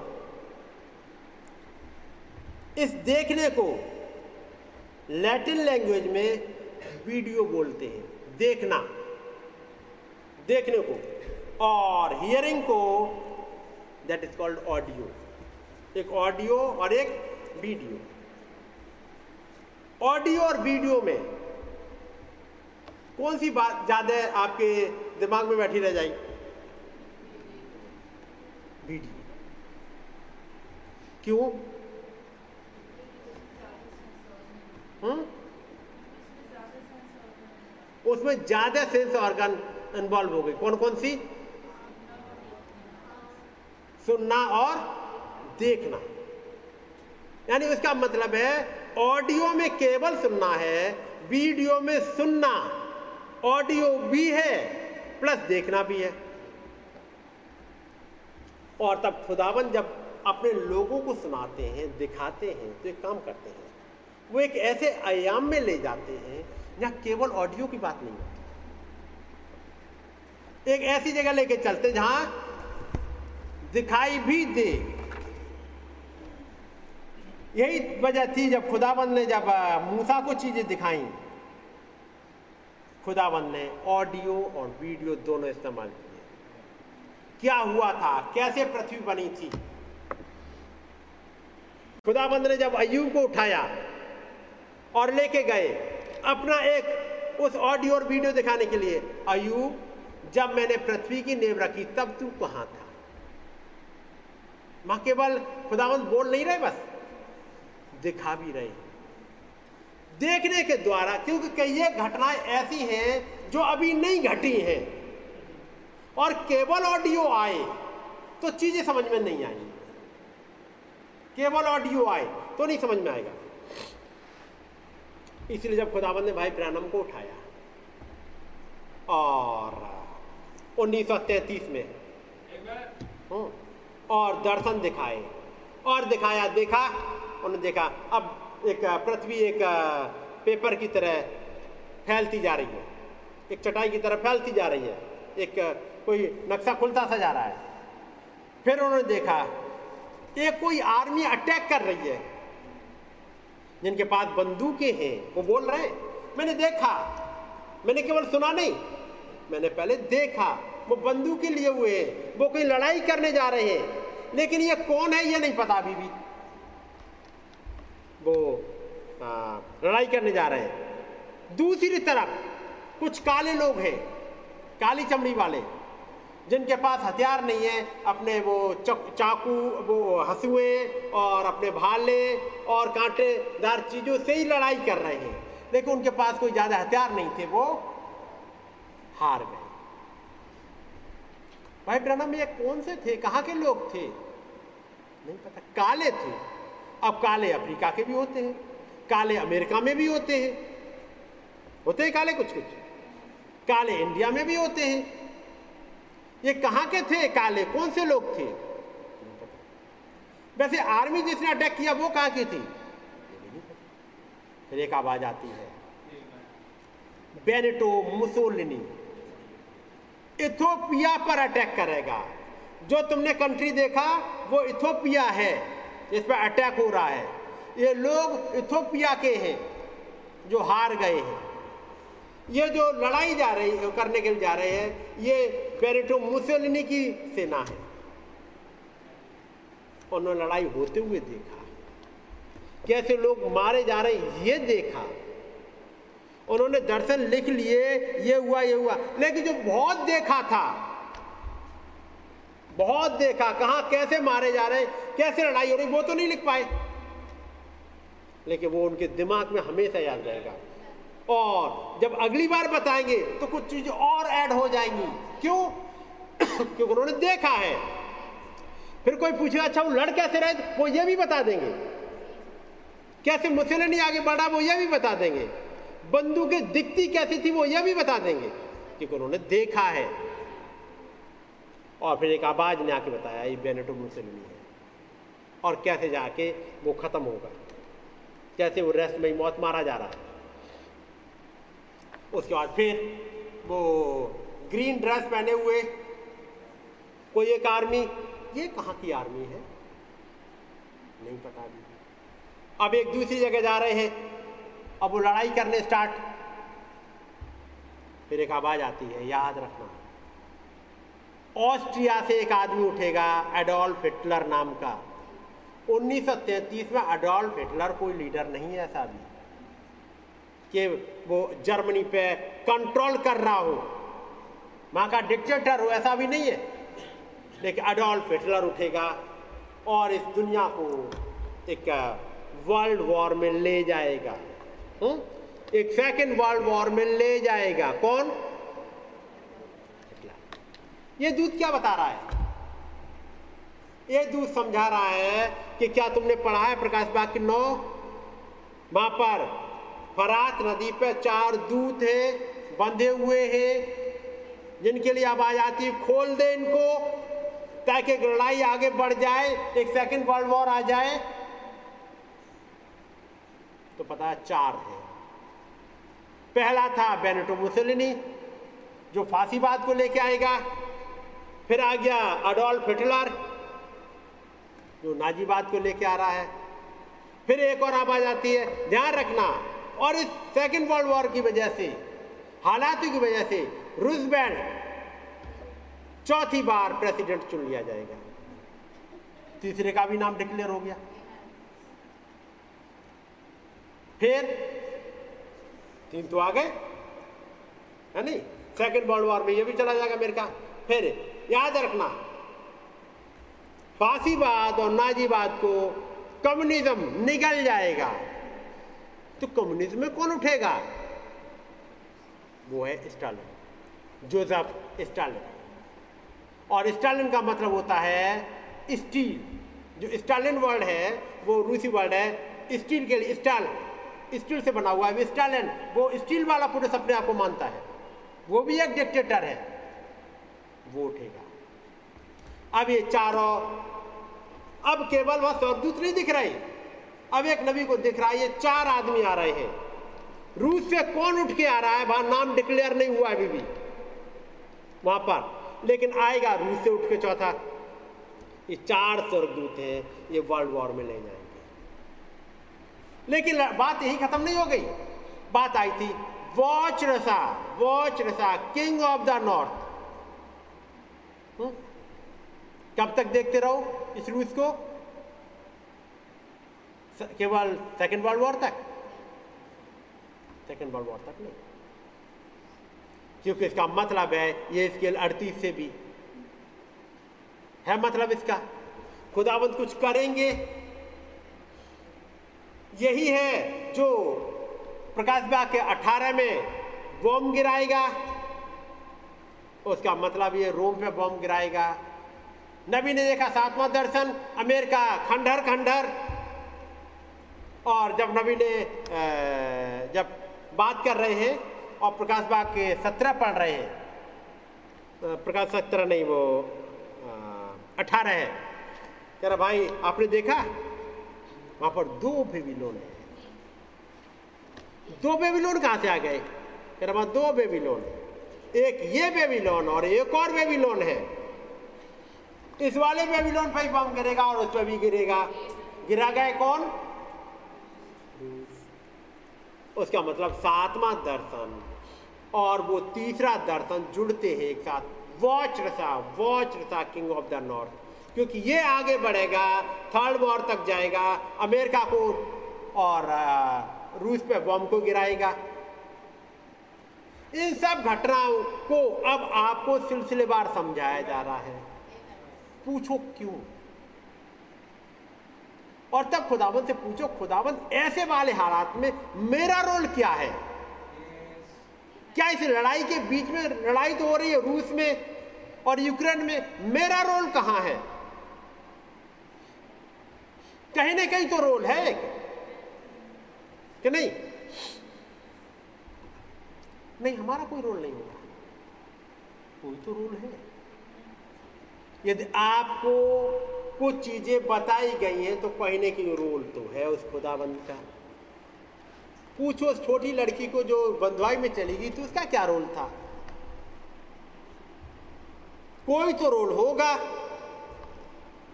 वो लड़की जो बंधुआई में गई थी, जो नामान के घर पहुँची, वो कहीं कोई वजह तो है? कि मैं इस घर में पहुँची जहाँ मेरा स्वामी कोड़ से ग्रसित है।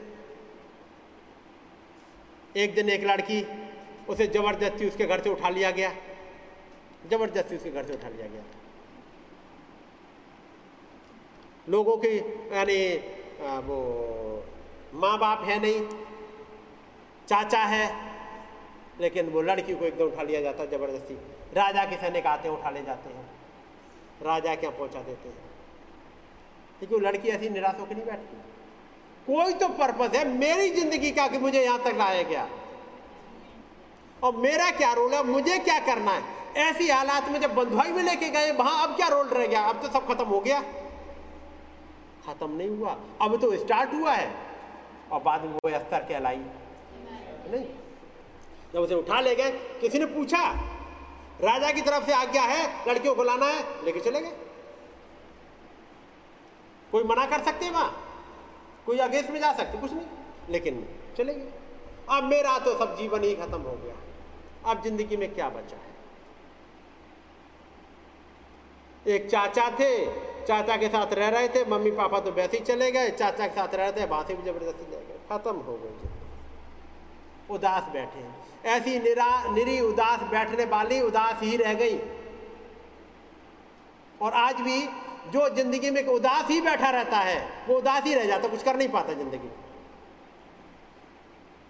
लेकिन याद रखिएगा, जो जब उदास नहीं बैठा रहा, कोई तो पर्पस होगा। यदि आप खुदाबंद के चुने हुए हो तो कोई तो एक पर्पस है, जिसके लिए खुदाबंद आपको लेके चल रहे हैं। क्या उस वाले उद्देश्य को पूछा खुदाबंद से? अपने बुलाए जाने को सोचो, प्रभु। मुझे ऐसी हालात से क्यों गुजरना पड़ रहा है?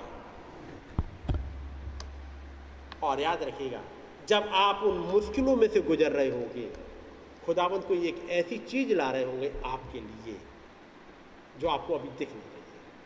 लेकिन लेके आएँगे। और उसी चीज़ों को समझाने के लिए खुदाबंद बीच बीच में बात कर रहे होते हैं। याकूब बड़े दुखी है, चले जा रहे हैं। बड़े दुखी तब खुदाबंद एक दिन मिलते हैं आके इनकरेज करते हैं। कुछ सीढ़ियों का दर्शन दिखाते हैं। खुला हुआ स्वर्ग दिखाया। पढ़ा होगा आपने? याकूब ने वो खुला हुआ स्वर्ग देख लिया। बस थैंक गॉड मैंने खुला हुआ स्वर्ग देख इतना बहुत है मेरी ज़िंदगी में। उससे क्या होगा? थैंक गॉड आपने मुझे एक बार एक सपना दिखाया था। बस, मेरी ज़िंदगी में इतना बहुत याकूब इतने पर नहीं बैठ जाता। नहीं बैठता। यदि इतने पर ही रुक गए तो फिर कुछ आगे कर नहीं पाओ आप खुदावन के पास जाते रहो खुदावन आप हमें बताओ, हमें समझा दो। आखिर उद्देश्य क्या है? और खुदाबंद को ये चीज़ समझाने में बहुत इंटरेस्ट होता है। वो समझाना चाहते हैं कि उसने आपको इस वाले हालात से क्यों गुजरने दिया? क्या सिखाना चाह रहे हैं? हाँ, दूसरा अध्याय। छठी आयत। फिर भी सिद्ध लोगों में हम ज्ञान सुनाते हैं। हम्म। परंतु इस संसार का और इस संसार के नाश होने वाले का ज्ञान नहीं हम्म। परंतु हम खुदा का वो गुप्त ज्ञान भेद की रीति पर बताते हैं। हम सुनाते तो हैं खुदा का गुप्त ज्ञान। लेकिन सुनाते ऐसे हैं, हर कोई ना पकड़ ले। एक मीटिंग अटेंड कर ली, सारी चीज़ समझ में आ जाएगी। कई एक तो इतने अकलमंद होते हैं, जैसे जब भाई लाल समझाता, समझाते थे, भाई मीटिंग में तो नहीं आए, पूछा, आज क्या पढ़ा था? क्या समझाया गया था? ओ वो आज उन्होंने वो जक्कई वाली कहानी निकाली थी और उसके बाद। अच्छा जक्कई वाली। सब समझ गए। जक्कई वाली कहानी से सब समझ गए। अभी इस संडे को संडे को सुबह जितने लोग रहे होंगे, कौन सा हिस्सा पढ़ा गया? जी? बिलाप गीत आप लोगों ने पढ़ा था? बिलाप किया तो ठीक है वो बिलाप की था। आ, वो इसराइली गुलामी में चलेगा और इर्मिया रो रहा है। क्या आपको पता है उस वाली डीवीडी का नाम क्या दिया गया था? कितनों ने पढ़ा वो नाम को? क्या था नाम?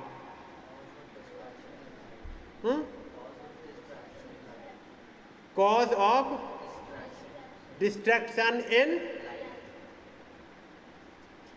ज़िंदगी में डिस्ट्रक्शन का मतलब क्या होता है?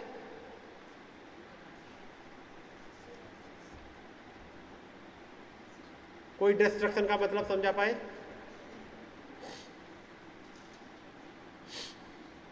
हम्म?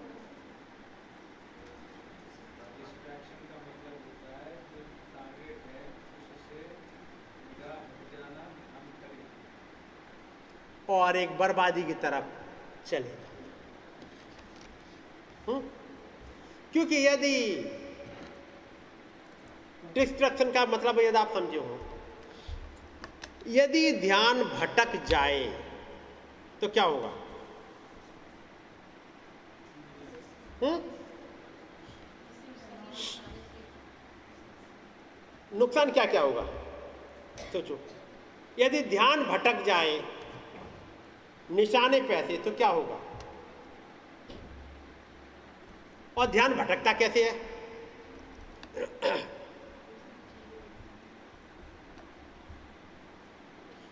मैं एक एग्जांपल दे दूँ। भाई ब्रैनम सिल्वर ट्रिप गिजली को मारने गए हैं। बंदूक लेकर के, वो कैसी वाली थी बंदूक? जी? उस बंदूक के लिए बताते हैं, आगे पढ़ा होगा, जब उसकी गोली जो लगी जाकर के भालू को, वो भालू को कितना असर करी होगी?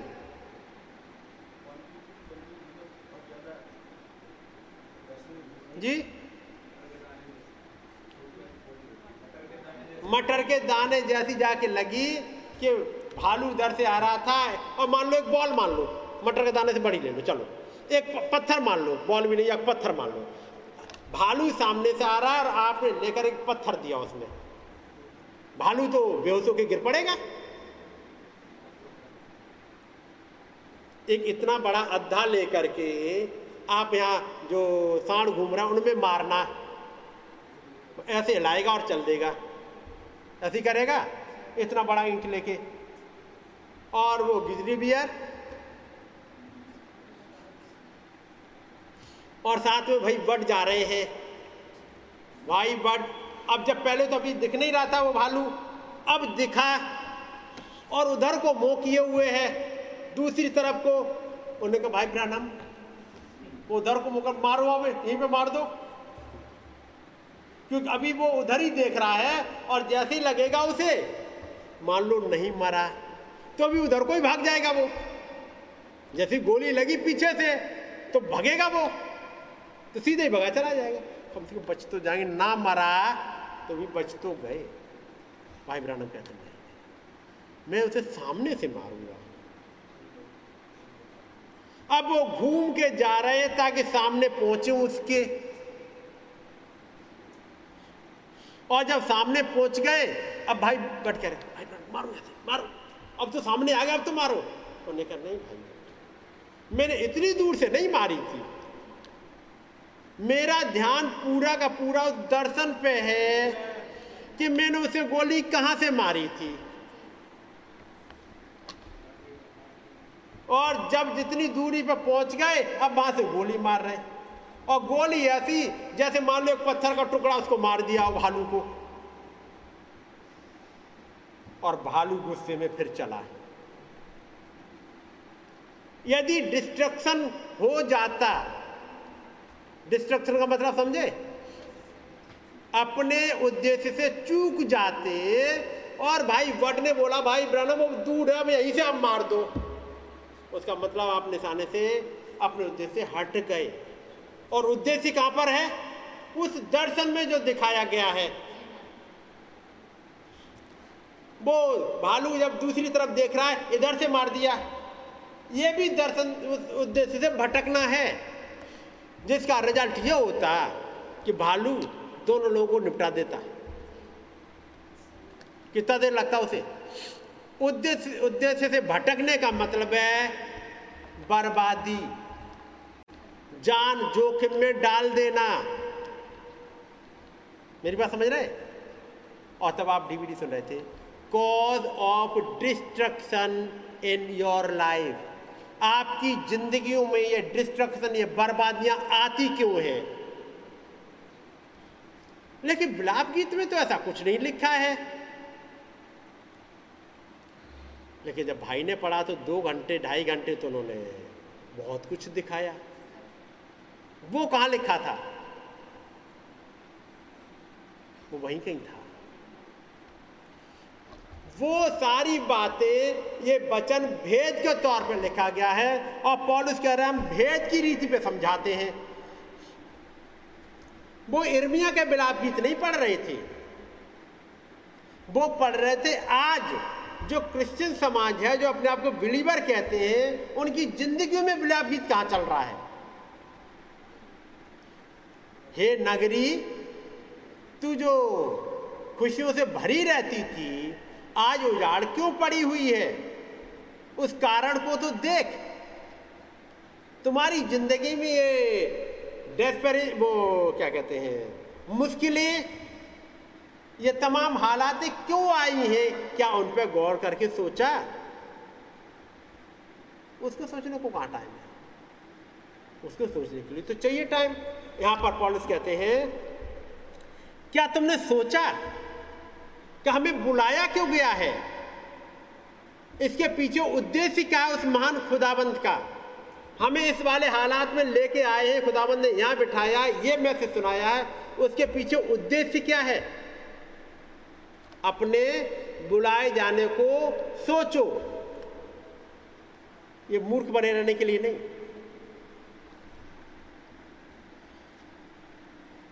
बारहवीं आयत। दोबारा। परंतु हमने संसार परंतु हमने संसार की आत्मा नहीं। हम्म, परंतु वो आत्मा पाया है जो खुदा की ओर से है। हम हमने संसार की आत्मा नहीं वरन खुदा की आत्मा पाई है। हम्म, हमने वो आत्मा नहीं पाया जो संसार की तरफ़ से आता है बल्कि वो पाया जो खुदा की ओर से आता है। आप अपने ज़िंदगी में झांको और देखो आपने कौन सा आत्मा पाया है। मैं बात ये नहीं कह रहा, आपको आत्मा मिला कि नहीं मिला? मिला होगा। इसमें कोई दो राय नहीं है। आत्मा तो आपको मिला होगा। कि भाई, आत्मा तो ज़रूर मिला होगा। अब वो पवित्र आत्मा है या संसार का आत्मा है आपको ये देखो कि कौन सा मिल गया आपको। बात इस बात की डिनाई नहीं है कि आत्मा नहीं मिला। बात इस बात बात यह है कि, कि पवित्र आत्मा मिला या संसार का आत्मा। हम तो ऐसी किसी मीटिंग में नहीं गए जहाँ पर आ, आ, अविश्वासियों की मीटिंग हो तो वहाँ कैसे हमें आत्मा मिल सकता है संसार का?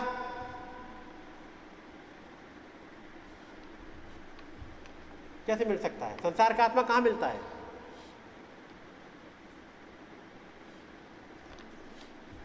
संसार का आत्मा मिलने के लिए आपको कहाँ जाना पड़ेगा? हुँ? जी? संसार के सिस्टम में। खुदावंत का आत्मा पाने के लिए। हुँ? खुदावंत का आत्मा पाने के लिए कहाँ जाना होगा? किसके वचन में?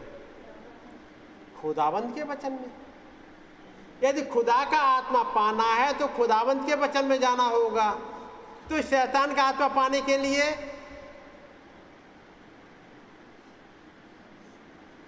कहा जाना होता है?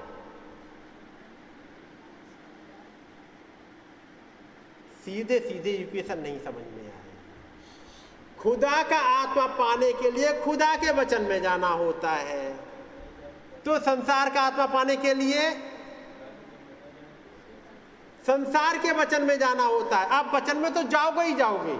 ये हो ही नहीं सकता कि आप वचन में ना जाओ। ये हो ही नहीं सकता कि आपको आत्मा ना मिले। बात समझ रहे? आत्मा तो मिलेगा। अब ये देखो संसार का मिला या खुदा का हम्म? खुदा का आत्मा पाने के लिए खुदावंत के वचन में जाना होता है। तो फिर संसार का आत्मा पाने के लिए संसार के वचन में जाना पड़ेगा। तो फिर ये संसार का वचन भी कहीं ना कहीं अवेलेबल होगा। होगा कि नहीं होगा? वो कहाँ मिलता है? खुदा का आत्मा पाने के लिए तो हमने ये देख लिया। तो संसार का आत्मा पाने के लिए कहाँ जाना होगा? संसार के वचन में? ये संसार का वचन कहाँ मिलता है?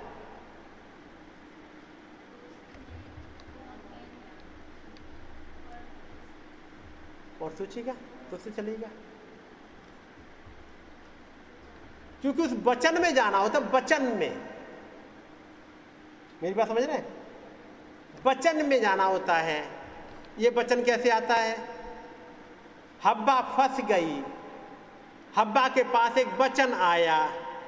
कौन लेके आया? Mister Lucifer. एक नॉलेज का वचन लेके आए।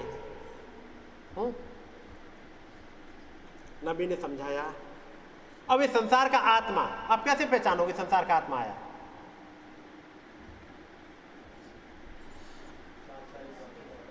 सांसारिक बातें ज़्यादा हो जाएँगी। चलिएगा, हम आपकी बात मानते चलते। सांसारिक बातों में क्या ज़्यादा हुआ? क्या बातचीत कर रहे होंगे? कौन कौन सा? कुछ कुछ चीज़ें समझाते चलो ताकि वो एक एक्सप्लेन होता चले। ताकि वो चीज़ें समझ में बैठ जाए, क्या है? या फिर खुदावंत का आत्मा मिल गया है? कैसे आपको पता लगेगा कि खुदावंत का आत्मा आपको मिल गया? खुदावंत का आत्मा आ जाए तो क्या करोगे आप?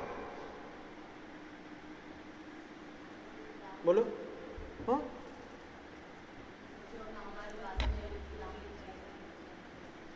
खुदावंत का आत्मा आएगा तो क्या करेगा? सिखाएगा। क्या सिखाएगा वर्तमान में जो खुदा चीज़ें कर रहे हैं उनमें से वो चीज़ें हमें दिखाई जाए कि वर्तमान में खुदा क्या कर रहे हैं जी खुदा की योजना क्या है खुदावंत की योजना है। और कौन दिखाएगा? खुदावंत का आत्मा। तो शैतान का आत्मा आएगा, वो क्या दिखाएगा? वो भी कुछ तो दिखाएगा।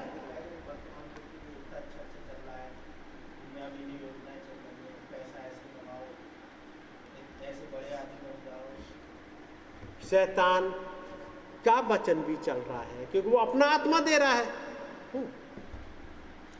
अब आपने देखा होगा, नबी ने समझाया, यदि मेरे अंदर बीथोबेन की आत्मा आ जाए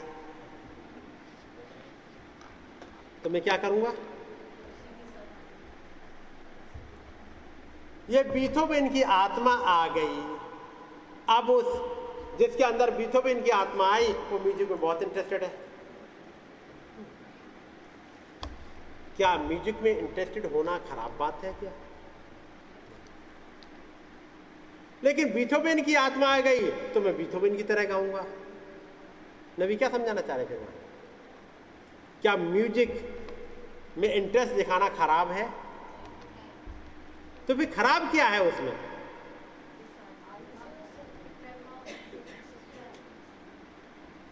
कैसे पता करोगे? वही तो कह रहा बीथोबेन की आत्मा आ गई, लेकिन ये थोड़ी पता है कि मेरे ऊपर बीथोबेन की आत्मा आई है। मेरे समझ रहे हैं ना? और बच्चों को खूब इंटरेस्ट है।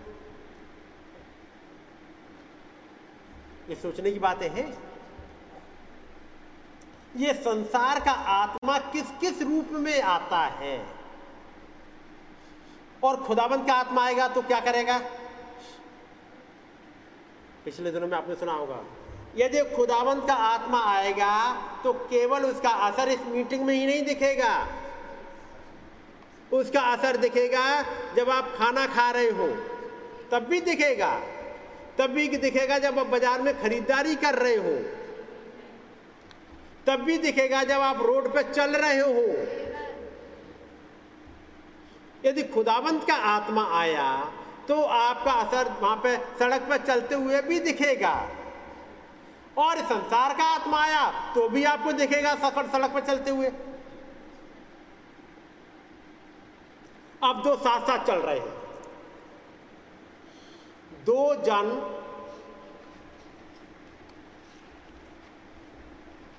दो जन खेत में काम कर रहे होंगे। खेत में दो जन साथ साथ काम कर रहे हैं। एक ले लिया जाएगा और दूसरा छोड़ दिया जाएगा। पढ़ा है? एक छोड़ दिया गया और एक ले लिया गया। क्यों? नबी ने समझाया, जब खुदावंत का आत्मा जब उठेगा तो अपने लोगों को साथ ले लेगा।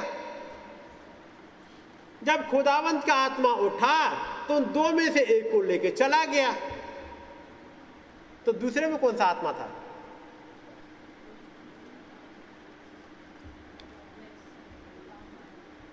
संसार का? तभी तो छूट गया। लेकिन वो दोनों तो खेत में थे। खेत का मतलब आपने समझा होगा। दोनों सुषमाचार प्रचारक थे। दोनों के दोनों प्रचारक हैं। सुषमाचार के ही बाइबल लेके ही प्रचार कर रहे हैं। हो सकता है इन टाइम मैसेज बिलीवर हो, इस बाइबल को ही प्रचार कर रहे हो दोनों। लेकिन एक ने खुदावंत का आत्मा पाया और जब खुदावंत का आत्मा यहाँ से गया, उसको भी अपने साथ ले गया। वो चादर गई, उसको भी साथ ले गई। दूसरे को छोड़ दिया। तब समझ में आया कि मेरे अंदर आत्मा कौन सा था। बात मेरी समझ रहे तब समझ में आया आत्मा था कौन सा।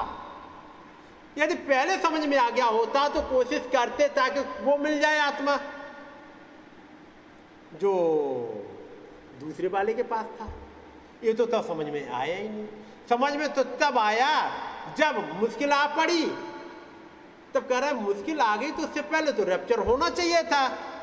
और तब आवाज़ आएगी रैप्चर तो हो चुका।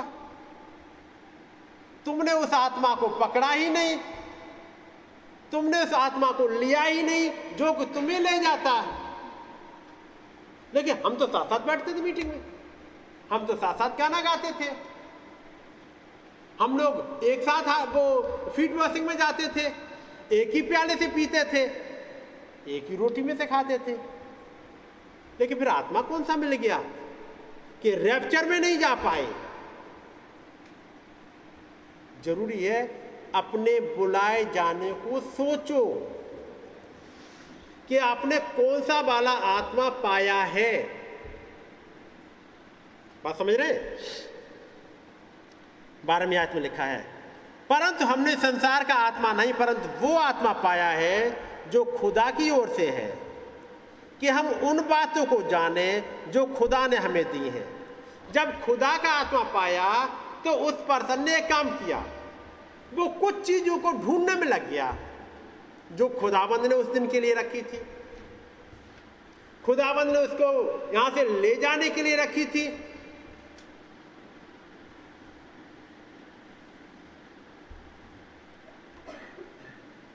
आगे लिखा हुआ है।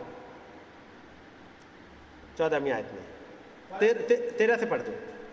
जिनको हम मनुष्यों के ज्ञान की सिखाई हुई बातों में नहीं हम्म, परंतु आत्मा की सिखाई हुई बातों में। आत्मिक बातें आत्मिक बातों से मिला मिलाकर सुनाते हैं। चक्कर क्या है? पॉलिस कहते हैं जब हम सुना रहे होते हैं तो आत्मिक बातों को आत्मिक बातों से मिलाते हैं। और वो शारीरिक तौर पर कहीं मिल ही नहीं पाती। वो कहते, उन्होंने ये वाला हिस्सा उठा लिया, फिर आधी इससे उठा ली और आधी वहाँ से उठा ली और जाने क्या एक बना दिया? समझ में नहीं आया। क्यों नहीं समझ में आया? एक लेवल पर जहाँ पहुँचना चाहिए था, वहाँ चीज़ें नहीं जैसे आपने कई एक बार सुना होगा, भाई आशीष को कहते हुए, कि जब उन क्वेश्चंस का एप्लीकेशन वाला पार्ट आता है, एक ही क्वेश्चन में तीन चार प्रिंसिपल लग गए होते हैं। तीन सा तीन चार कॉन्सेप्ट लगते हैं, तब वो क्वेश्चन सॉल्व होता है।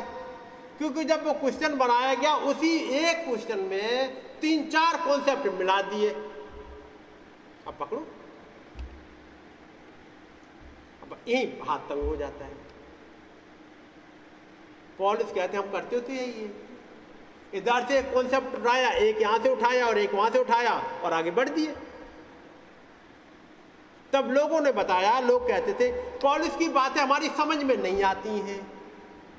यानी क्या पता नहीं, क्या उड़ जाता है ऊपर से, पता नहीं, बहुत ज़्यादा कैलकुलेशन करते हो पॉलिस तुम तो। पॉलिस कहेगा, मैं क्या करूँ? आत्मिक बातें आत्मिक बातों से मिला मिलाकर सुनाते हैं। अगली आयत। परंतु शारीरिक मनुष्य खुदा के आत्मा की बातें ग्रहण नहीं करता क्योंकि वे उनकी उसकी दृष्टि में मूर्खता की बातें हैं। और परंतु शारीरिक मनुष्य खुदा की आत्मा की बातें ग्रहण नहीं क्या करेगा?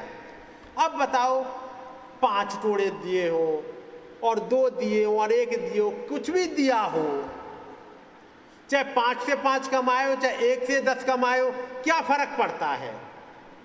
पड़ता है। दोनों दृष्टांतों में फ़र्क पड़ता है।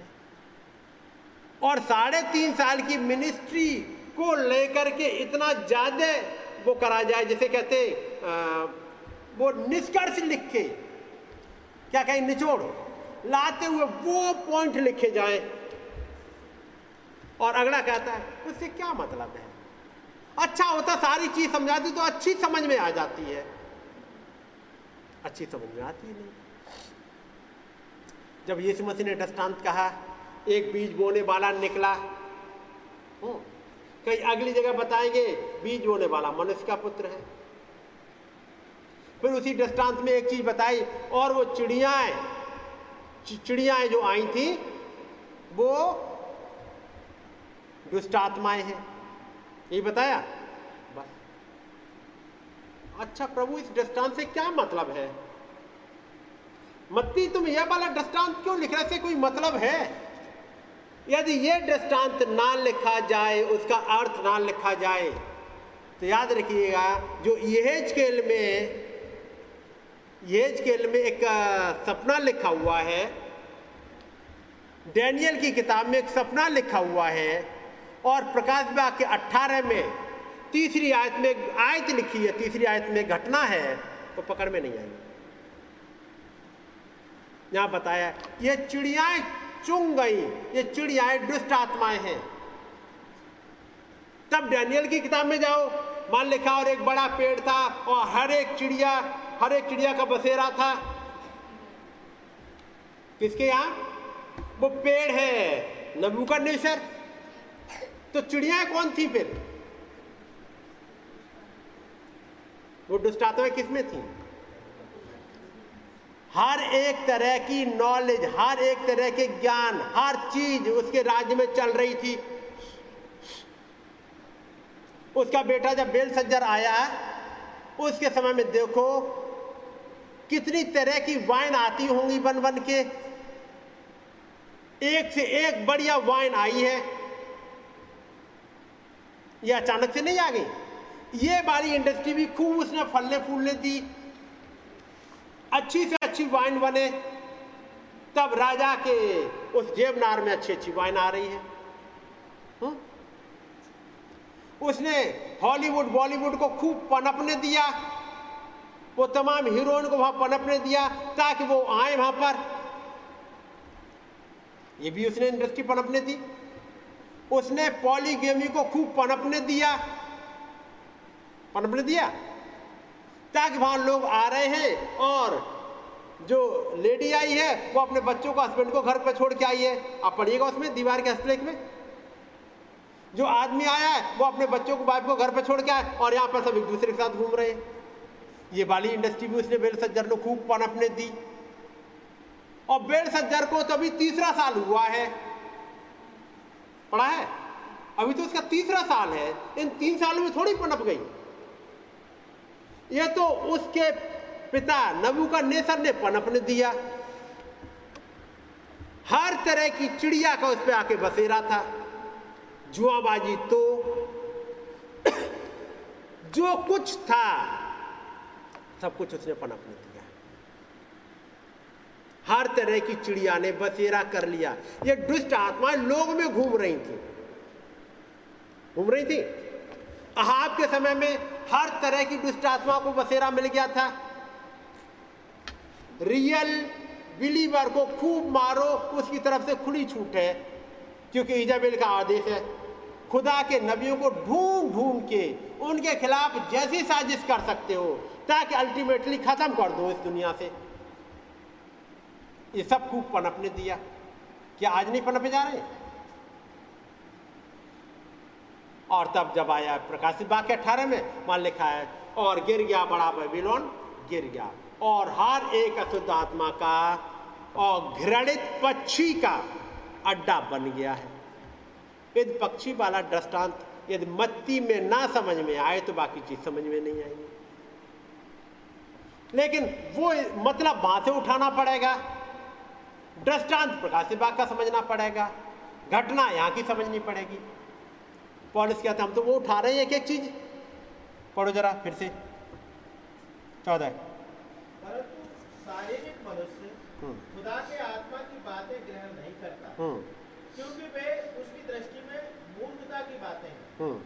और ना वो उन्हें जान सकता है? क्योंकि उनकी जाँच आत्मिक रीति से होती है। और वो जाँच भी नहीं पाता है। उसे समझ में नहीं आता कि मुझे कब संसार का आत्मा मिल गया। मैं तो बाइबल लेकर ही तो प्रचार कर रहा हूँ।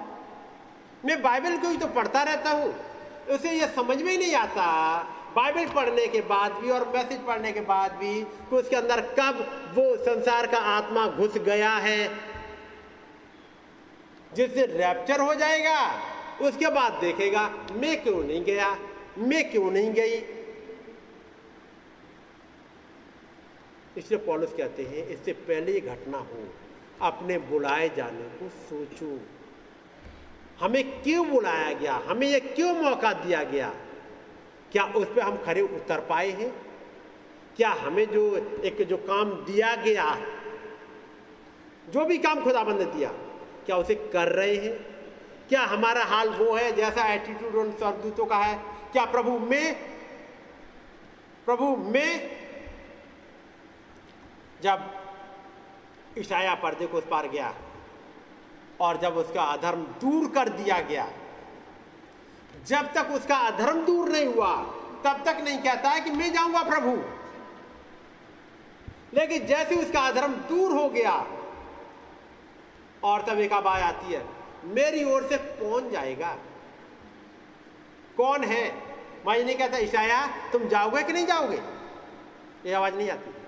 मेरी ओर से कौन जाएगा? अचानक ईशाया अपना हाथ उठा, प्रभु, मैं मैं जाऊँगा।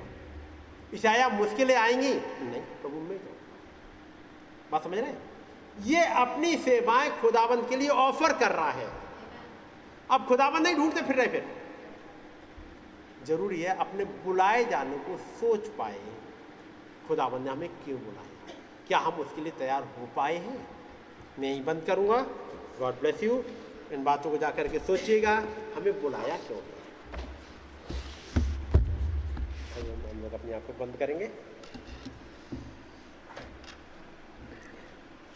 प्यारे प्रभु, आपके नाम की स्तुति और महिमा हो। हमारी मदद करिएगा प्रभु, ताकि हम अपने बुलाए जाने को सोच पाए। ये मौका हमें मिल गया है, इसको हम ऐसे ही ना जाने दें। बल्कि प्रभु आपका अनुग्रह और हम पर हो सके, ताकि हमारी समझ हमसे दूर हो सके, आपके विचार हमारे अंदर बैठ सके, वो हृदय की गहराई में उतर जाए। यहाँ तक कि हमारे हर एक एक्शन में प्रभु, आप प्रभु। हमारा चलना, फिरना, उठना, बैठना, प्रभु, हर एक मैचिंग आपके वचन के मुताबिक हो सके। प्रभु, हम जरूरतमंद लोग हैं प्रभु। हमें आपके अनुग्रह की बहुताय से ज़रूरत है। प्रभु, आप आइएगा, हमें सिखाइएगा, अपनी बातों को समझाइएगा। हम तमाम बार प्रभु, जब आपके वचन को पढ़ते, अपने आप को हल्का पाते हैं। प्रभु, एक बार फिर से आपके पास आए हैं, हमारी मदद करें, लॉर्ड। ताकि हमारा ये हल्कापन दूर हो सके। हमारे अंदर से ये बचपना दूर हो सके। क्योंकि पॉलिस कहता है कि हम इन बातों को वैसे नहीं सिखा पाए, जैसे सयानों को सिखानी चाहिए। केवल बच्चों की तरह सिखाते रह गए। हमारी मदद करिएगा प्रभु, जबकि एक परफेक्शन का टाइम आ चुका है, हम बच्चे ही ना बने रह जाएँ। बल्कि आपके वचनों पर मनन करना सीख पाए। आपके चलाए चलना सीखे। आपका नाम जलाल पाए हमें गाइड करें प्रभु, अपने कंट्रोलों बनाए रखें, ताकि आपकी मर्ज़ी हमारी ज़िंदगी में हमारी विनती को सुने। प्रभु, यदि कोई भाई बहन किसी ज़रूरत में हो, यदि किसी मुश्किल बीमारी में हो, आप यवा राफा है, चंगाई दे दीजिएगा प्रभु। यदि कोई भाई बहन को ज़रूरत है, आप जवा जायरे हैं। प्रभु, यदि कोई जन बड़े व्याकुलता में हो, आगे कुछ दिखता ना हो, आप जहवा शालोम हैं। आप आइएगा प्रभु, अपने एट्रीब्यूट को, अपने गुणों को प्रकट करिएगा और हमें सिखाइएगा। आपका नाम चला हमारी विनती को सुने कबूल करें। प्रभु यीशु मसीह के नाम में। हमारे पिता आप जो आसमान में हैं, आपका नाम पाक माना जाए, आपकी बादशाही आए, आपकी मर्ज़ी जैसे आसमान में पूरी होती है ज़मीन पर भी हो। हमारी रोज की रोटी आज हमें बख्श दें। जिस प्रकार से हम अपने कसूर वालों को माफ़ करते हैं, हमारे कसूर को माफ़ करें हमें आज मैच में ना पढ़ने दें, बल्कि बुराई से बचाएँ। क्योंकि बादशाह कुदरत